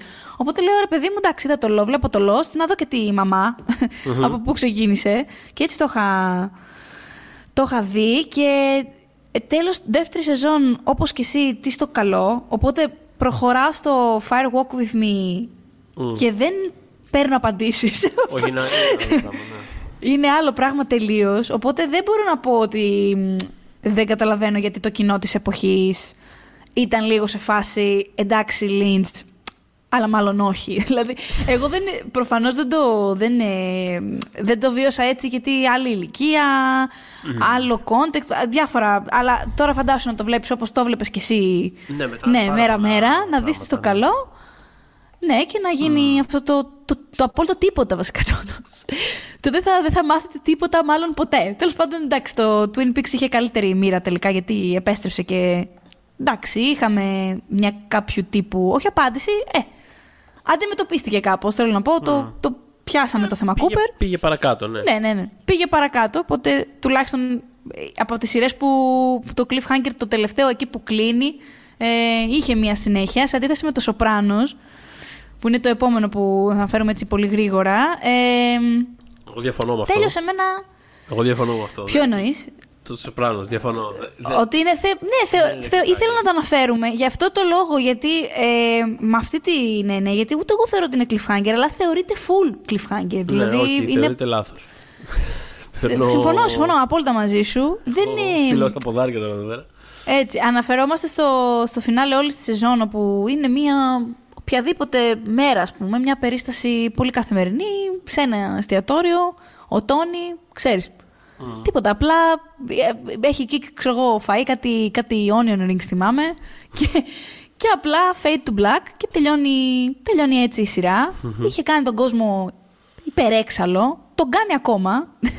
Ε, μια μερίδα, δηλαδή εγώ το θεωρώ πολύ καλό φίνις για αυτή τη, ναι, ναι. τη σειρά. Και εγώ, και Νομίζω εγώ. είναι, είναι, το. στα, είναι, είναι, στα... είναι τέλειο, είναι το τέλειο. Είναι στα αγαπημένα μου φινάλες σειρών και εμένα. Mm. Είναι πολύ καλό, αλλά ήθελα να το αναφέρω με αυτή την έννοια ακριβώς ότι δεν ξέρω πού στέκεστε εσείς. Mm. Ω προς το. Είναι το... cliffhanger, δεν είναι. Το, το παρόμοιο στο δικό μου fandom ήταν το φινάλε του Angel, που είναι παρεμφερές κάπως σε λογική, που πάλι mm-hmm. πολλοί το είχαν μισήσει γιατί το θεωρούσαν cliffhanger, ενώ το, το όλο η όλη λογική της σύλληψής του δεν ήταν το. όπως και το Σοπράνο. Γιατί δεν είναι φτιαγμένο με το. που θα πάει μετά, τι θα. Είναι φτιαγμένο όχι, όχι, του, είναι, είναι φτιαγμένο τη λογική του δεν υπάρχει μετά. That's it. Εκεί θέλω να, εκεί θέλω mm-hmm. να καταλήξω. Ε, ε, οπότε, ναι, είμαστε σε έναν. Ε, αυτό. Είναι μέσα σε, έναν, σε μια έναη κατάσταση ο Σοπράνο. Mm. Ε, τέτοιου τύπου. Ωραίο. Δηλαδή θα, έχουμε, θα έχει πολλές τέτοιες στιγμές στη ζωή του, ξέρεις, καθημερινής ματαιότητας. Ναι, ναι, ναι. Και δεν, Αν υπάρχει ζωή δεν του. Δεν νομίζω ότι υπήρχε. Αν υπάρχει η ζωή του ακριβώς, οπότε δεν ε, νομίζω ότι. Δηλαδή, τι να τον βλέπαμε να πεθαίνει; Οκ, okay, τον είδαμε να πεθαίνει. Δεν λέω ότι θα, θα υπήρχαν άλλοι πιο definitive ας πούμε, επίλογοι, δεν το συζητώ. Αλλά είναι αυτό που λες, δεν ήταν το point της σειράς αυτό, να, τον, να τους δούμε έτσι ή αλλιώς, να τους δούμε νεκρούς, να τους δούμε να κάνουν μια αυτοκρατορία ή οτιδήποτε. Μιλάμε για μια οικογένεια της μαφίας που ήταν αυτή η ζωή τους και θα ήταν αυτή η ζωή τους μέχρι απλά να τελείωνε. Αυτό. Οπότε, πολύ καλό φινάλε, μη cliffhanger φινάλε όμως θα πούμε. ε, ε, Θέλω, έχουμε πολύ λίγα ακόμα. Ναι. Λοιπόν, πες, πες, συγγνώμη, πες, πες. Όχι, όχι, πες. τίποτα, τίποτα. Κοιτάω τι άλλο έχουμε. Για πες, εσύ. Ε, πρέπει να αναφέρουμε παρότι, παιδιά, εμένα αυτά δεν τα... Δεν, τέλος πάντων, θέλω να αναφέρω του Game of Thrones, το Red Wedding και το θάνατο του Jon Snow. Πιο πολύ γιατί νιώθω ότι δεν γίνεται να μην τα αναφέρεις.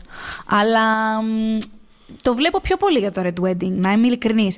Το οποίο δεν είναι καν ακριβώς cliffhanger, είναι αυτό το απλά. απλά τι να πω, ε, πανολεθρία. Ε, και δεν ξέρεις πού στο καλό μπορεί να οδηγήσει αυτό. Μμμ.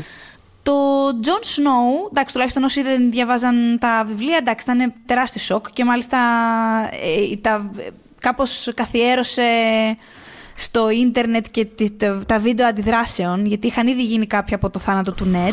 Ναι, ναι. Οπότε εμείς οι, οι καλοί άνθρωποι που ξέραμε τι θα ερχόταν για το Red Wedding, ε, βιντε- ναι, βιντεοσκοπούσαμε φίλους μας να αντιδρούν. Δεν έχω σταματήσει ποτέ να θαυμάζω το, το, πώς το, λένε, το συλλογικό restraint των ε, fans του Game of Thrones όταν συνειδητοποίησα τι ερχόταν και τόσα χρόνια δεν, το, δεν είχε γίνει ξέρεις, γνωστό. Σαν... Πες μας, Στα πες κάτι μας που ένα έχετε. ευχαριστώ δημόσιο. Ευχαριστώ, όχι, το έχω ξαναπεί και, θα το, και το ξαναλέω. Μπράβο σας και συγχαρητήρια και έβγε σας. Ναι. Μμμ. Ε, τώρα για τον Τζον Σνόου, ε, είχαν αντιδράσει πάρα πάρα πάρα πολύ έντονα. Υπάρχουν αντίστοιχα δηλαδή βίντεο αντιδράσεων εξ- εξαλλοσύνης δηλαδή πραγματικά. Ε, και μάλιστα τότε είχαν γίνει πια και events. Πήγαιναν σε pubs, πήγαινε σε pubs ο κόσμος και υπήρχε κάμερα και όλοι μας βλέπαν το επεισόδιο και βλέπαμε εμείς μετά αντιδράσεις και όχι μία pub, ξέρω εγώ 25. Οπότε υπήρχαν αντίστοιχα πολύ έντονες αντιδράσεις. Απλά εμένα η αντίρρησή μου, όπως ήταν και στο προηγούμενο που μιλούσαμε για τα comeback επεισόδιο, δεν νομίζω ότι. Ξέρω εγώ ρε παιδιά, δηλαδή το. Ποιος το είδε και είπε ναι, πέθανε ο Τζον Σνόου. Ναι, δεν, δεν- τώρα δεν τι- ξέρω, όχι, δεν τι θα ξέρω. γίνει. Δηλαδή, ναι, είναι από αυτά τα πράγματα που τα βλέπεις. Αυτό. Ξέρεις τι θα γίνει, ξέρεις και πώς θα γίνει. Τα είχαμε πει και την προηγούμενη φορά. Ναι, οπότε Ναι, κάπως, το ε, μόνο αφαιρεί που αυτό από τη δύναμη. ακούω. Ναι, το μόνο, μοναδικό πράγμα που ακούω είναι ότι επειδή τότε είχε γίνει γνωστό ότι έτσι τελειώνει το τελευταίο βιβλίο που έχει γράψει ο Μάρτιν ότι ε, θα μπορούσαν να κινηθούν ε, όπως θέλουν. Εντάξει, Κατάλαβες. Ε, τύπου τελειώνει το βιβλίο και τελειώνει με, το, με, το, με τον Τζον νεκρό. Ε, ας πούμε νεκρό, δεν ξέρουμε ακριβώς. Τέλος πάντων, και ακόμα εκεί είμαστε, παιδιά. Αλλά, Ξέρεις ποιο θα είναι ε, το μόνο τέλειο. Το, μόνο που ακούω είναι τέλειο. αυτό. Ναι, το, το μόνο τέλειο θα Τι; είναι να βγει το επόμενο Ναι. βιβλίο που όπως έχουμε αναλύσει στο παρελθόν φυσικά δεν θα βγει. Αλλά θα είναι τέλειο να βγει το επόμενο βιβλίο και ο Τζον να είναι νεκρός. Φαντάσου στο, στο βιβλίο να παραμείνει για πάντα νεκρός. Θα είναι Θα τέλειο. τρελαθώ. Θα είναι το μόνο δίκαιο τρολάρισμα που δέχομαι. Ε, αλλά δεν θα γίνει γιατί όπως είπαμε δεν θα βγει κανένα άλλο βιβλίο Game of Thrones ποτέ. Αχ, σταμάτα. Λοιπόν, Ε, σταμάτα, θα σε διακόψω. ναι. ναι, πες, όχι, συγγνώμη. Α, ε, Κοίτα, ή θα Πάμε σε σε διακόψω. διαφημίσεις, πάμε σε διαφημίσεις. Ή θα, συνεχ... ή θα συνεχίσει με κάτι άλλο, γιατί δεν θέλω να με πιάσει πάλι κατάθλιψη για τα, για τα βιβλία. Ε, τι άλλο έχουμε να πούμε; Πες. Εγώ έχω Ε, δύο. Ε, για πε, ε, να πεις εσύ να πω εγώ. Εγώ δύο Πες, μικρούλικα, πες, πες. δύο μικρούλικα γρήγορες αναφορές δεν θέλω πολύ να επεκταθώ. Το ένα γιατί το θυμάμαι και πάρα πολύ καλά, το είχα δει πριν από 100.000 χρόνια. Αλλά είναι πολύ κλασικό σαν ανάμνηση. Ε, είναι από τα X-Files ε, το Anasazi, το επεισόδιο που είδαμε τον Μόλντερ να μένει κλεισμένο σε ένα εγκαταλειμμένο βαγόνι Έτσι. στην έρημο με κάτι σκελετούς ίσως εξωγήινων. Ε, και να σκάει καλό αν θυμάμαι καλά. επεισόδιο. ο- Ναι, ναι, ήταν, ήταν πάνω στο peak εκεί πέρα του. ξέρεις, και της μυθολογίας. Δηλαδή ότι α, κάπου πάει όλο αυτό και έχουμε τεράστια αγωνία να δούμε τι θα γίνει με αυτό το πράγμα. Πριν, ας Ναι, πούμε, ναι, ναι, ναι, ναι. πριν κάπως περάσουμε στο ότι εντάξει, απλά είναι αλαμπουρνέζικα και δεν έχει καμία σημασία τι συμβαίνει σε αυτά τα επεισόδια. απλά απολαμβάνουμε την κάθε στιγμή μόνη της. Έτσι. Ε, οπότε ναι, αυτό ήταν ένα πάρα πολύ δυνατό. Ε, και Εν τω μεταξύ, ο Μόλτερ τον απέθαντο έτσι. Γιατί στο Αζανάζι, ας πούμε, μας άφησαν του τύπου επιβίωσε ή όχι. Ναι, και το ξανά και έκανε ήταν- αυτό μετά η σειρά. ναι. Πού το, πού το έκανε μετά; Ε, κάποια στιγμή έλειπε εντελώς ο Μόλτερ. Ήταν Α, σαν ναι, να κάποια, στιγμή, είναι. κάποια στιγμή έλειπε τελείως ναι, και ήταν, ξαναεμφανίστηκε στο φινάλε κατευθείαν, αν θυμάμαι καλά. Ή Ναι, ακριβώς. είχε σκηνοθετήσει, νομίζω, ο Ντουκόβνη δύο επεισόδια πριν το φινάλε και εμφανιζόταν. Α, όχι. πρε- Δύο επεισόδια πριν το φινάλε είχε σκηνοθετήσει ένα επεισόδιο και εμφανιζόταν χωρίς credit ε, στον αντικατοπτρισμό ενός ματιού. Το θυμάμαι πάρα πολύ χαρακτηριστικά αυτό το πράγμα γιατί μου είχε κάνει εντύπωση. Και μετά εμφανίστηκε στο φινάλε. Ναι, εντάξει. Άρχοντα, Και για τι πες θέλει και κάνει. το επόμενο. Και το άλλο που ήθελα έτσι στα γρήγορα επίσης να αναφέρω είναι από το δεύτερο επεισόδιο του Homeland μ, που ξεκινάει η σειρά και υπάρχει αυτό το παιχνίδι του ε, αν ξέρεις, ποιος, ποια είναι η αλήθεια, ποιος, ε, ξέρεις, αν νομίζει ότι αυτό που πιστεύει είναι αλήθεια ή όχι. Ε, αχ, κορίτσι μου, αχ, κάρι μου. Αχ, κάρι μου, και στο τέλος του δεύτερου επεισοδίου, έτσι, casually, ο Μπρόντι γονατίζει και αρχίζει να, να προσκυνάει που σε εκείνο το σημείο ε, συνειδητοποίησαμε ότι είναι πράγματι είναι πράγματι τρομοκράτης, ναι. Είναι πράγματι τρομοκράτης. Είναι ε... τρομοκράτης. Τον μισό. Μισό τον πρώτη. Μισό το γεγονός ότι ε, έπρεπε να το δούμε και λίγο ρομαντικά το πράγμα μεταξύ τους. Όχι. Ναι, Ήτανε, ναι, δηλαδή... για μένα πήγε παραπάνω όπως έπρεπε γενικότερα αυτό το πράγμα. Δηλαδή, αν τον είχαν, αν τον είχαν mm. ξαποστείλει νωρίτερα, ενδεχομένως να έχει άλλη δεν ξέρω, άλλη τροχιά η σειρά. Ήταν, ήταν ο λόγος που άφησα το Homeland και είχε πλάκα γιατί κάποια στιγμή όταν ε, ε, κατέληξε ο χαρακτήρας, πολλοί μου είχαν πει: Έλα εντάξει, πιάστο τώρα γιατί τον σκότωσαν. Ναι. και, και ήμουν φάση να σας πω κάτι τώρα είναι αργά. Ναι. τώρα είναι αργά για μένα. Ε, ε ναι, είχε πλάκα. Μαντέψτε πού το έχω πάθει αυτό. Ε, ναι. που λένε το. Μαντέψτε σε τι μου έχει τύχει. Ε, ναι, όχι, τώρα πια είναι αργά. Ευχαριστώ, θα πάρω. Εν τω μεταξύ, μετά η, η σειρά έκανε μια επιστροφή σε φόρμα. Δηλαδή, θυμάμαι ότι αμέσως επόμενη σεζόν την είχαν βρει φαν πολύ πιο φρέσκια και ε, αναζωογονητική ως πλοκή. Ε, και θυμάμαι και το συζητούσαμε και στο γραφείο γιατί είχαμε το recaps του, του Ναι, ναι, ναι. Και Μπορεί εγώ να μην συνέχιζα γιατί, όπως είπα, ήταν αργά πια, αλλά ήμουν, ήμουν χαρούμενη για τους φαν. Γιατί όντως φαινόταν και από την κριτική που δεχόταν η σειρά, ότι την κριτική τη θετική, αυτό ε, θέλω να πω, ότι πολλοί μιλούσαν ξανά καλά για το Homeland, ας πούμε, εκ νέου. δεν ξέρω αν κάποια στιγμή το ολοκληρώσω. Έχω πολύ σοβαρές αμφιβολίες γι' αυτό. Πώς όχι. Πραγματικά όχι. Ε, οπότε, τα δύο τελευταία τα δικά μου. Ναι. Το ένα είναι επιτέλους μια κομμωδία και γι' αυτό θέλω να σταθούμε ναι. λίγο εδώ γιατί εντάξει, τα γερά, τα μεγάλα cliffhangers έχουμε συνηθίσει να τα βλέπουμε στα δράματα γιατί, και στα αστυνομικά και στις δράσεις κτλ. Γιατί εντάξει, είναι η φύση τους κάπως έτσι. Ε, όμως το 98 στο φινάλε των Friends της τέταρτη σεζόν, το The One with Rose's Wedding, ναι. έγινε κάτι που δεν είχε ξαναγίνει ως τότε. Ε, και δεν είναι μόνο που. Γιατί μιλάω προφανώς για το επεισόδιο που ο Ρος λέει το λάθος όνομα στην ναι. τελετή χάμου του. λέει, δεν λέει Έμιλι, λέει Ρέιτσελ. Λέει Ρέιτσελ, ναι. Ναι, δεν είναι ότι. Ξέρεις τι, είναι πως το έχουν δομήσει. Δηλαδή, καταρχάς αυτό το πράγμα είναι πολύ μεγάλο cliffhanger για να γίνει στο τέλος κομμωδίας. Μπορεί έκτοτε να έχουμε δει κάποια πράγματα τύπου good place, ότι α, είναι όλοι τελικά στο bad place. Ή ότι... Ε, έχουν γίνει πράγματα έκτοτε, αλλά τίποτα που να είναι τόσο σεισμικό με έναν τρόπο. Γιατί σε όλο το επεισόδιο εσύ βλέπεις ότι η Ρέιτσελ προσπαθεί να το σταματήσει όλο Οπότε όταν τελικά φτάνει στην εκκλησία και βλέπει αυτή τη διαδικασία και τη βλέπεις ότι κάνει ένα βήμα πίσω και τελειώνει και είναι έτσι γυρισμένη και η σκηνή. Εσύ δηλαδή θεωρείς ότι το πράγμα έχει τελειώσει, έχεις και εσύ λίγο παραδοθεί σαν τη Ρέιτσελ σε όλο αυτό. Οπότε αποφασίζεις, εγώ έτσι θυμάμαι να το βλέπω, ότι ε, απλά κάποια στιγμή στην επόμενη σεζόν μάλλον θα χωρίσει ο Ρος. Ξέρεις ότι, ότι ο γάμος γίνεται ρε παιδί μου, πώς να ναι. πω. Δεν υπάρχει ναι, περίπτωση. Ναι, ε, και την ώρα που έχει τελειώσει ουσιαστικά, τότε λέει αυτός I take the Rachel. Και σε φάση συγγνώμη. τι είπε. Δηλαδή είναι και λίγο double take και για το θεατή εκείνη την ώρα. Τι, τι είπε. Τι είπε ο άνθρωπος. Ε, ήταν, ήταν wow για, το, για, τη, για την κομμωδία τότε. Θα πω και τώρα, γιατί εγώ δεν θυμάμαι κάτι τόσο μεγάλο να συμβαίνει ως cliffhanger σε, κομικά, σε κομική σειρά έκτοτε. Και οδήγησε και σε μια πολύ καλή πέμπτη σεζόν. Ναι. Ε, που τέλος πάντων ο Ρώσ ειδικά έκανε deal με όλο αυτό φανταστικά. Δηλαδή, παίζει να είναι η καλύτερη σεζόν του, του David Swimmer, που εγώ προσωπικά τον θεωρώ τον, τον καλύτερο του cast. Ναι, Τέλος πάντων, ως κωμικός είναι τρομερός. Ναι. Ε, κάτι πήγες να πεις. Όχι τίποτα. Σκεφτόμουν, προσπαθούσα να σκεφτώ, επειδή είδα πρόσφατα όλο το Cheers, το οποίο έχει γεννήσει τα φιλαράκια και έχει και τον ίδιο σκηνοθέτη mm. εξάλλου κιόλας. Ε, mm-hmm. Και είχα δει τις 8 από τις 11 σεζόν τέλος πάντων. Κάποια στιγμή πρέπει να το τελειώσω. Ε, προσπαθούσα να θυμηθώ, επειδή. Πώς το λένε, η, η πιο ας πούμε σαπνοπερατική προσέγγιση στο sitcom που είχαν τα φιλαράκια βασίστηκε πάρα, πάρα πολύ στο, σε αυτό που έκανε το Cheers. Αλλά όντως δεν έπαιζε πάρα πολύ. με- Δηλαδή δεν έπαιζε τόσο με cliffhanger. Έως καθόλου. Δεν έπαιζε με cliffhanger. Δηλαδή ακόμα και τα πολύ. δρα- Είχε, είχε πολύ δραματικές στιγμές και πολύ μεγάλες ανατροπές και τέτοια πράγματα. Είχε κάποια. ειδικά στις πρώτες σεζόν με τη Sally Long. Αλλά ήταν αυτό. Ήταν περισσότερο κάτι δραματικό που συμβαίνει και τα αλλάζει όλα. Ναι. Τελευταία σκηνή. Τα λέμε του χρόνου.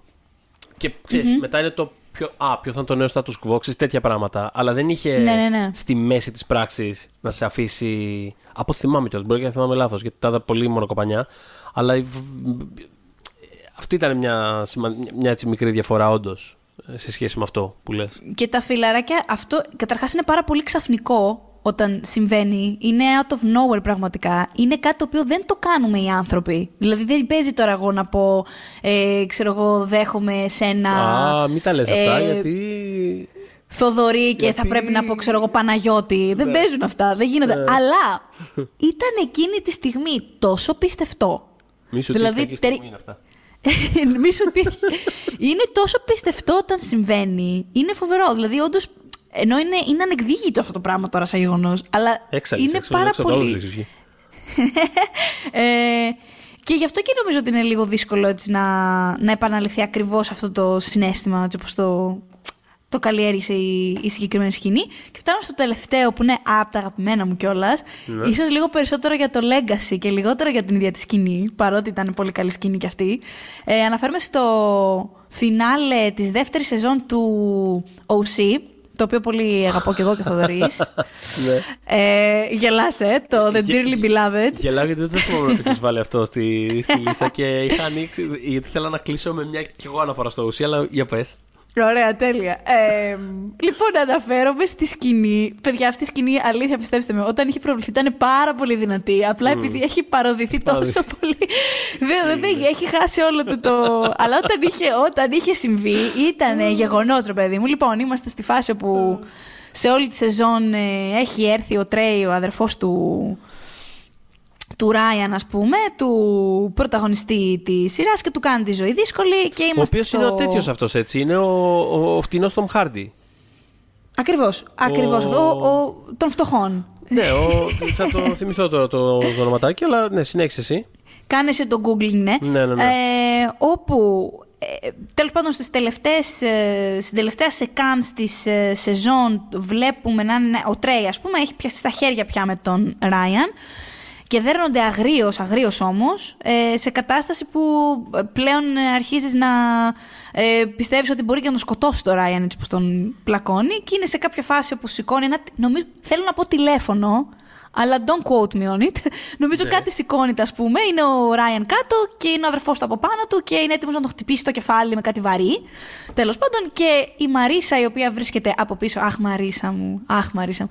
Τέλος πάντων, Αχ, Κάρι μου, Αχ, Μαρίσα μου. Αχ, Μαρίσα. Λοιπόν, ε, παίρνει ένα όπλο του, που, από το πάτωμα. Δεν θυμάμαι ποιο εκ των δύο το είχε. Νομίζω του Τρέι ήταν το όπλο, δεν είμαι και σίγουρη. Ναι. το σηκώνει και για να σώσει τον Ράιαν πυροβολεί τον ε, Τρέι στην πλάτη. Αλλά δεν είναι μόνο ότι τον πυροβολεί. Είναι καλά, σοκ καταρχά ότι συμβαίνει αυτό το πράγμα και θα πω γιατί αμέσω μετά. Ε, αλλά γιατί τη, στη διάρκεια. Τέλο πάντων, το Ουσί είναι πάρα πολύ γνωστό για τι μουσικέ του επιλογέ. Έφτιαξε κιόλα μπάντε. Ε, μ, ακούμε το Hide and Seek. Ε, τον Imogen Hip. Much say. Αυτό το πράγμα. Λοιπόν, Λοιπόν, αργή κίνηση, αυτό το κομμάτι και να βλέπουμε τη Μαρίσα να κλαίει και να ρίχνει τη σφαίρα, ο Τρέι να πέφτει σε αργή κίνηση, ο Ράιαν Μέιφος τι στο γεροδιάλο έγινε. Τέλος πάντων, ε, εντάξει, εκείνο το καλοκαίρι δεν συζήταγε κάτι άλλο ο κόσμος στο ίντερνετ, είχε γίνει γενικός χαμός. Ε, αλλά τι έγινε τώρα, ο συνδυασμό, ο συνδυασμός... Α, συγγνώμη, πριν πω τι έγινε, να πω γιατί ήταν όντως ε, η, η, σκηνή κάπως έτσι, ρε παιδί μου, σοκαριστική. Γιατί θυμάμαι, το συγκρίνω με το Gossip Girl, ναι. ε, όπου είχαμε ένα cliffhanger, ο Θεός να το κάνει και δεν θα το βάζα ποτέ σε αυτή τη λίστα, όπου η Σερίνα λέει στην Blair ότι ε, έχεις σκοτώσει κάποιον και έχει πολύ μουσική από πίσω, έτσι ξέρεις, δυνατή. Η Μπλερ της λέει πες μου τι σου έχει συμβεί, γιατί κλαις, γιατί δεν είσαι καλά, είμαι σαν αδερφή σου, δεν υπάρχει κάτι που μπορείς να μου πεις και να σε μισήσω. Τέλος πάντων Μπλερ θα έλεγα τίποτα. Και της λέει η Σερίνα, της λέει η Σερίνα, έχω σκοτώσει κάποιον. I've killed someone, της λέει. Και ενώ έχει γίνει όλο αυτό το, ο χαμός και εσύ περιμένεις να γίνει κάτι κάποιο σκηνικό να μα δείξουν αντίστοιχο με αυτό που είχε πάθει η Μαρίσα. Μιλάμε και για δύο άμεσα συγκρίσιμε σειρέ. Ε, έτσι. Και οι ηρωίδε, βέβαια. Ε, μαθαίνουμε ότι απλά ήταν υπό την επίρρεια ναρκωτικών η, η κάποια στιγμή στο παρελθόν η Σερίνα, το ίδιο και ένας τύπος με τον οποίο ήταν μαζί και δεν κάλεσε εγκαίρως ας πούμε το, το ΕΚΑΒ να έρθει να τον μαζέψει και άνθρωπος πέθανε. Ε, από τα μεγαλύτερα ξαφουσκώματα που έχω ζήσει... Για την ντροπή. Ακριβώς. Η Μαρίσα όμως το σήκωσε το όπλο της και πυροβόλησε. Ναι. Δηλαδή, όντως συνέβη. Απλά το πρόβλημα, σε εισαγωγικά πρόβλημα, μόνο πρόβλημα δεν είναι αυτό, ήταν ότι η σκηνή αυτή, ακριβώς επειδή συζητήθηκε τόσο τόσο πολύ, κάνα δίχρονο μετά, ε, τις ίδιες μέρες που η σειρά τελείωνε κιόλας, ε, ήταν στο τέλος της τέταρτης σεζόν, ε, το SNL, το Saturday Night Live, έβγαλε μία, ένα σκετσάκι και μάλιστα ήταν η πρώτη μου γνωριμία με τον Άντι Σάμπεργκ αυτή η δική μου. Δεν τον είχα δει πριν από αυτό. ναι. Ε, μιας, ένας σκέτς που λεγόταν Dear Sister. Γελάς. και εντάξει, η αλήθεια είναι ότι δεν μπορώ να το περιγράψω τώρα όλο εδώ. Δείτε το στο YouTube υπάρχει. Ναι, ναι, ναι, είναι ένα σκηνικό όμως που ε, είναι Παίζει ένας... ξαναπέζει το τραγούδι συνέχεια, ξέρω εγώ. Παίζει ξανά συνέχεια και σκοτώνει ο ένας τον άλλο. Βρίσκεται πάντων ένας φίλος, έναν άλλο φίλο του να διαβάζει, να γράφει ένα γράμμα σε μια, στην αδερφή του. Α, φίλε, γράφεις ένα γράμμα στην αδερφή σου. Ναι, ναι, ναι, της λέω το τάδε και αρχίζουν τους και πυροβολούνται. Ξαφνικά σκάει ο Σάια Λεμπάφ, ο οποίος ρίχνει για αυτό κάτι πυροβολισμούς, τον πυροβολούν και αυτόν. Σκάτε κάτι μπάτσι, άλλο πυροβολή. Δηλαδή, μια. Εγώ αυτό το, αυτό το σκέτς, ειλικρινά, το θεωρώ τουλάχιστον στη δική μου μνήμη, νομίζω ότι είναι το, το χρονικό σημείο που άρχισε το χιούμορ μας να γίνεται αλόκοτο, ρε παιδί μου. δηλαδή, είναι λίγο... Είναι, είναι χιούμορ πολύ millennial όπως θα βλέπαμε να ναι. εξελίσσεται στην πορεία και ειδικά στο ίντερνετ και στα social media. Το θεωρώ κάπως έτσι ενός τύπου αφετηρία αυτό το σκετσάκι, οπότε δείτε το. Και αυτό το σκέτς έγινε όσο διάσημο, διάσημη ήταν η ίδια η σειρά, ε, εν τω μεταξύ, μου κατέστρεψε και το, το ντεμπούτο του Jason Derulo. Jason Derulo did not stand a chance. Γιατί θυμίζω ότι το πρώτο τραγούδι, το Watch I Say, ήταν, είχε, το, είχε το δείγμα, είχε το sample από το Hide and Seek. και κάθε φορά... Πεθαίνεις, σε σκότωσα. Ε, και όποτε, κάθε φορά... Όποτε ο Jason Derulo το παθαίνω. Το παθαίνεις. Ε, και ο ίδιος ο Jason Derulo έχω καταλάβει πια. έχει, έχει να το βάζει κάτω. Τέλος πάντων. Ε, και κάθε φορά που έπαιζε αυτό το τραγούδι στο ραδιόφωνο, στο οτιδήποτε, τηλεόραση, δεν ξέρω τι, αντί να σκέφτομαι. Α, να, ένας άνθρωπος που τραγουδάει, ξέρω εγώ, σκεφτόμουν να τη Μαρίσα να προβολεί τον Ντρέι και τον Άντι Σάμπερκ να προβολεί τέλος πάντων όλο το, cast του, το μισό cast του SNL. Αλλά ναι, εντάξει, ναι, ναι, ναι, φοβερό. Ναι, πολύ δυνατή στιγμή. Ε, ο, ο αδερφός ε, είναι ο Logan Marshall Green. Ναι, ναι. Που έπαιζε ε, πριν από λίγα χρόνια και παίξει και στο φανταστικό Upgrade. Ε, το οποίο δεν έχετε δει να το δείτε οπωσδήποτε γιατί είναι ταινιάρα. Νομίζω το έχουμε ξαναναφέρει το upgrade στο, πάρα πολύ πιθανό. στο podcast. Μ' αρέσει να το αναφέρω πάρα πολύ συχνά. Ε, και νομίζω αυτά. Τίποτα. Εγώ ήθελα να αναφέρω για πλάκα ναι. στο τέλος ότι το OC έχει επεισόδιο που actually λέγεται The Cliffhanger. Δεν ξέρω αν το θυμάσαι. Όχι, ποιο είναι; Είναι κάπου στα μέσα της τρίτης της, της τρίτης σεζόν. Της ναι. μέτριας σεζόν της σειράς. Τέλος ναι. πάντων, ναι, πραγματικά. Ε, που κάτι τραβιέται η Μαρίσα με έναν. Ε, με έναν. Τι ήταν αυτός. Αυτόν τον ξεφτυλισμένο. Έναν ένα, ηλίθιο ένα που. Τζόνι, ο Τζόνι μου, Σε όλη την τρίτη σεζόν, ο ναι. Τζόνι. Mm. Και στο, σε αυτό το επεισόδιο. Περίμενε, κάτσε. Η Μαρίσα ήταν το. Όχι, ρε. Περίμενε, όχι. Η Μαρίσα ήταν φίλη με τον Τζόνι, αλλά τραβιόταν με τον με... Βόλτσοκ. Α, μπράβο, Βόλτσοκ, ναι. Πω, ωραία, ωραία. Αυτός. Ο, ο Τζόνι τραβιόταν με την Κέιτλιν. Νομίζω ναι. Νομίζω ναι. Ο Τζόνι δεν ήταν που πέθανε. Μπράβο. Ε, Πώς πέθανε; Ναι. Πώς πέθανε ο Τζόνι; Για... Πώς αυτό το cliffhanger.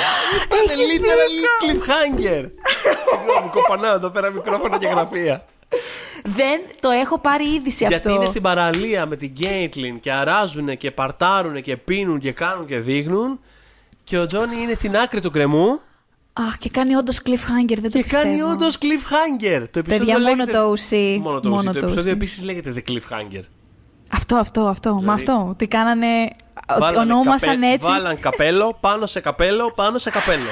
Αχ, Θεέ μου, μπράβο. και το δείξανε μπράβο. και είπανε να ένα καπέλο. Μπράβο στο OC γενικότερα, θα πω μπράβο στο OC, καλά, αλλά εννοείται, και γι' αυτό. λατρεμένη σειρά. Αλλά νομίζω ότι άξιζε να τελειώσει το επεισόδιο έτσι. Με το cliffhanger. The cliffhanger. που είναι ένα Ε, actual cliffhanger. Να πούμε στο μεταξύ, εμείς δεν σας αφήνουμε με, με cliffhanger ποτέ, να πούμε ότι μας ακούτε στο Spotify, στο SoundCloud, στο Google Podcast, στα iTunes, στο Castbox και σε όλες τις πλατφόρμες όπου μπορείτε να ακούσετε podcast και μας βρίσκετε στο oneman.gr προφανώς, αλλά και στο ε, φρέσκο γκρουπάκι μας στο Facebook Pop για τις δύσκολες ώρες.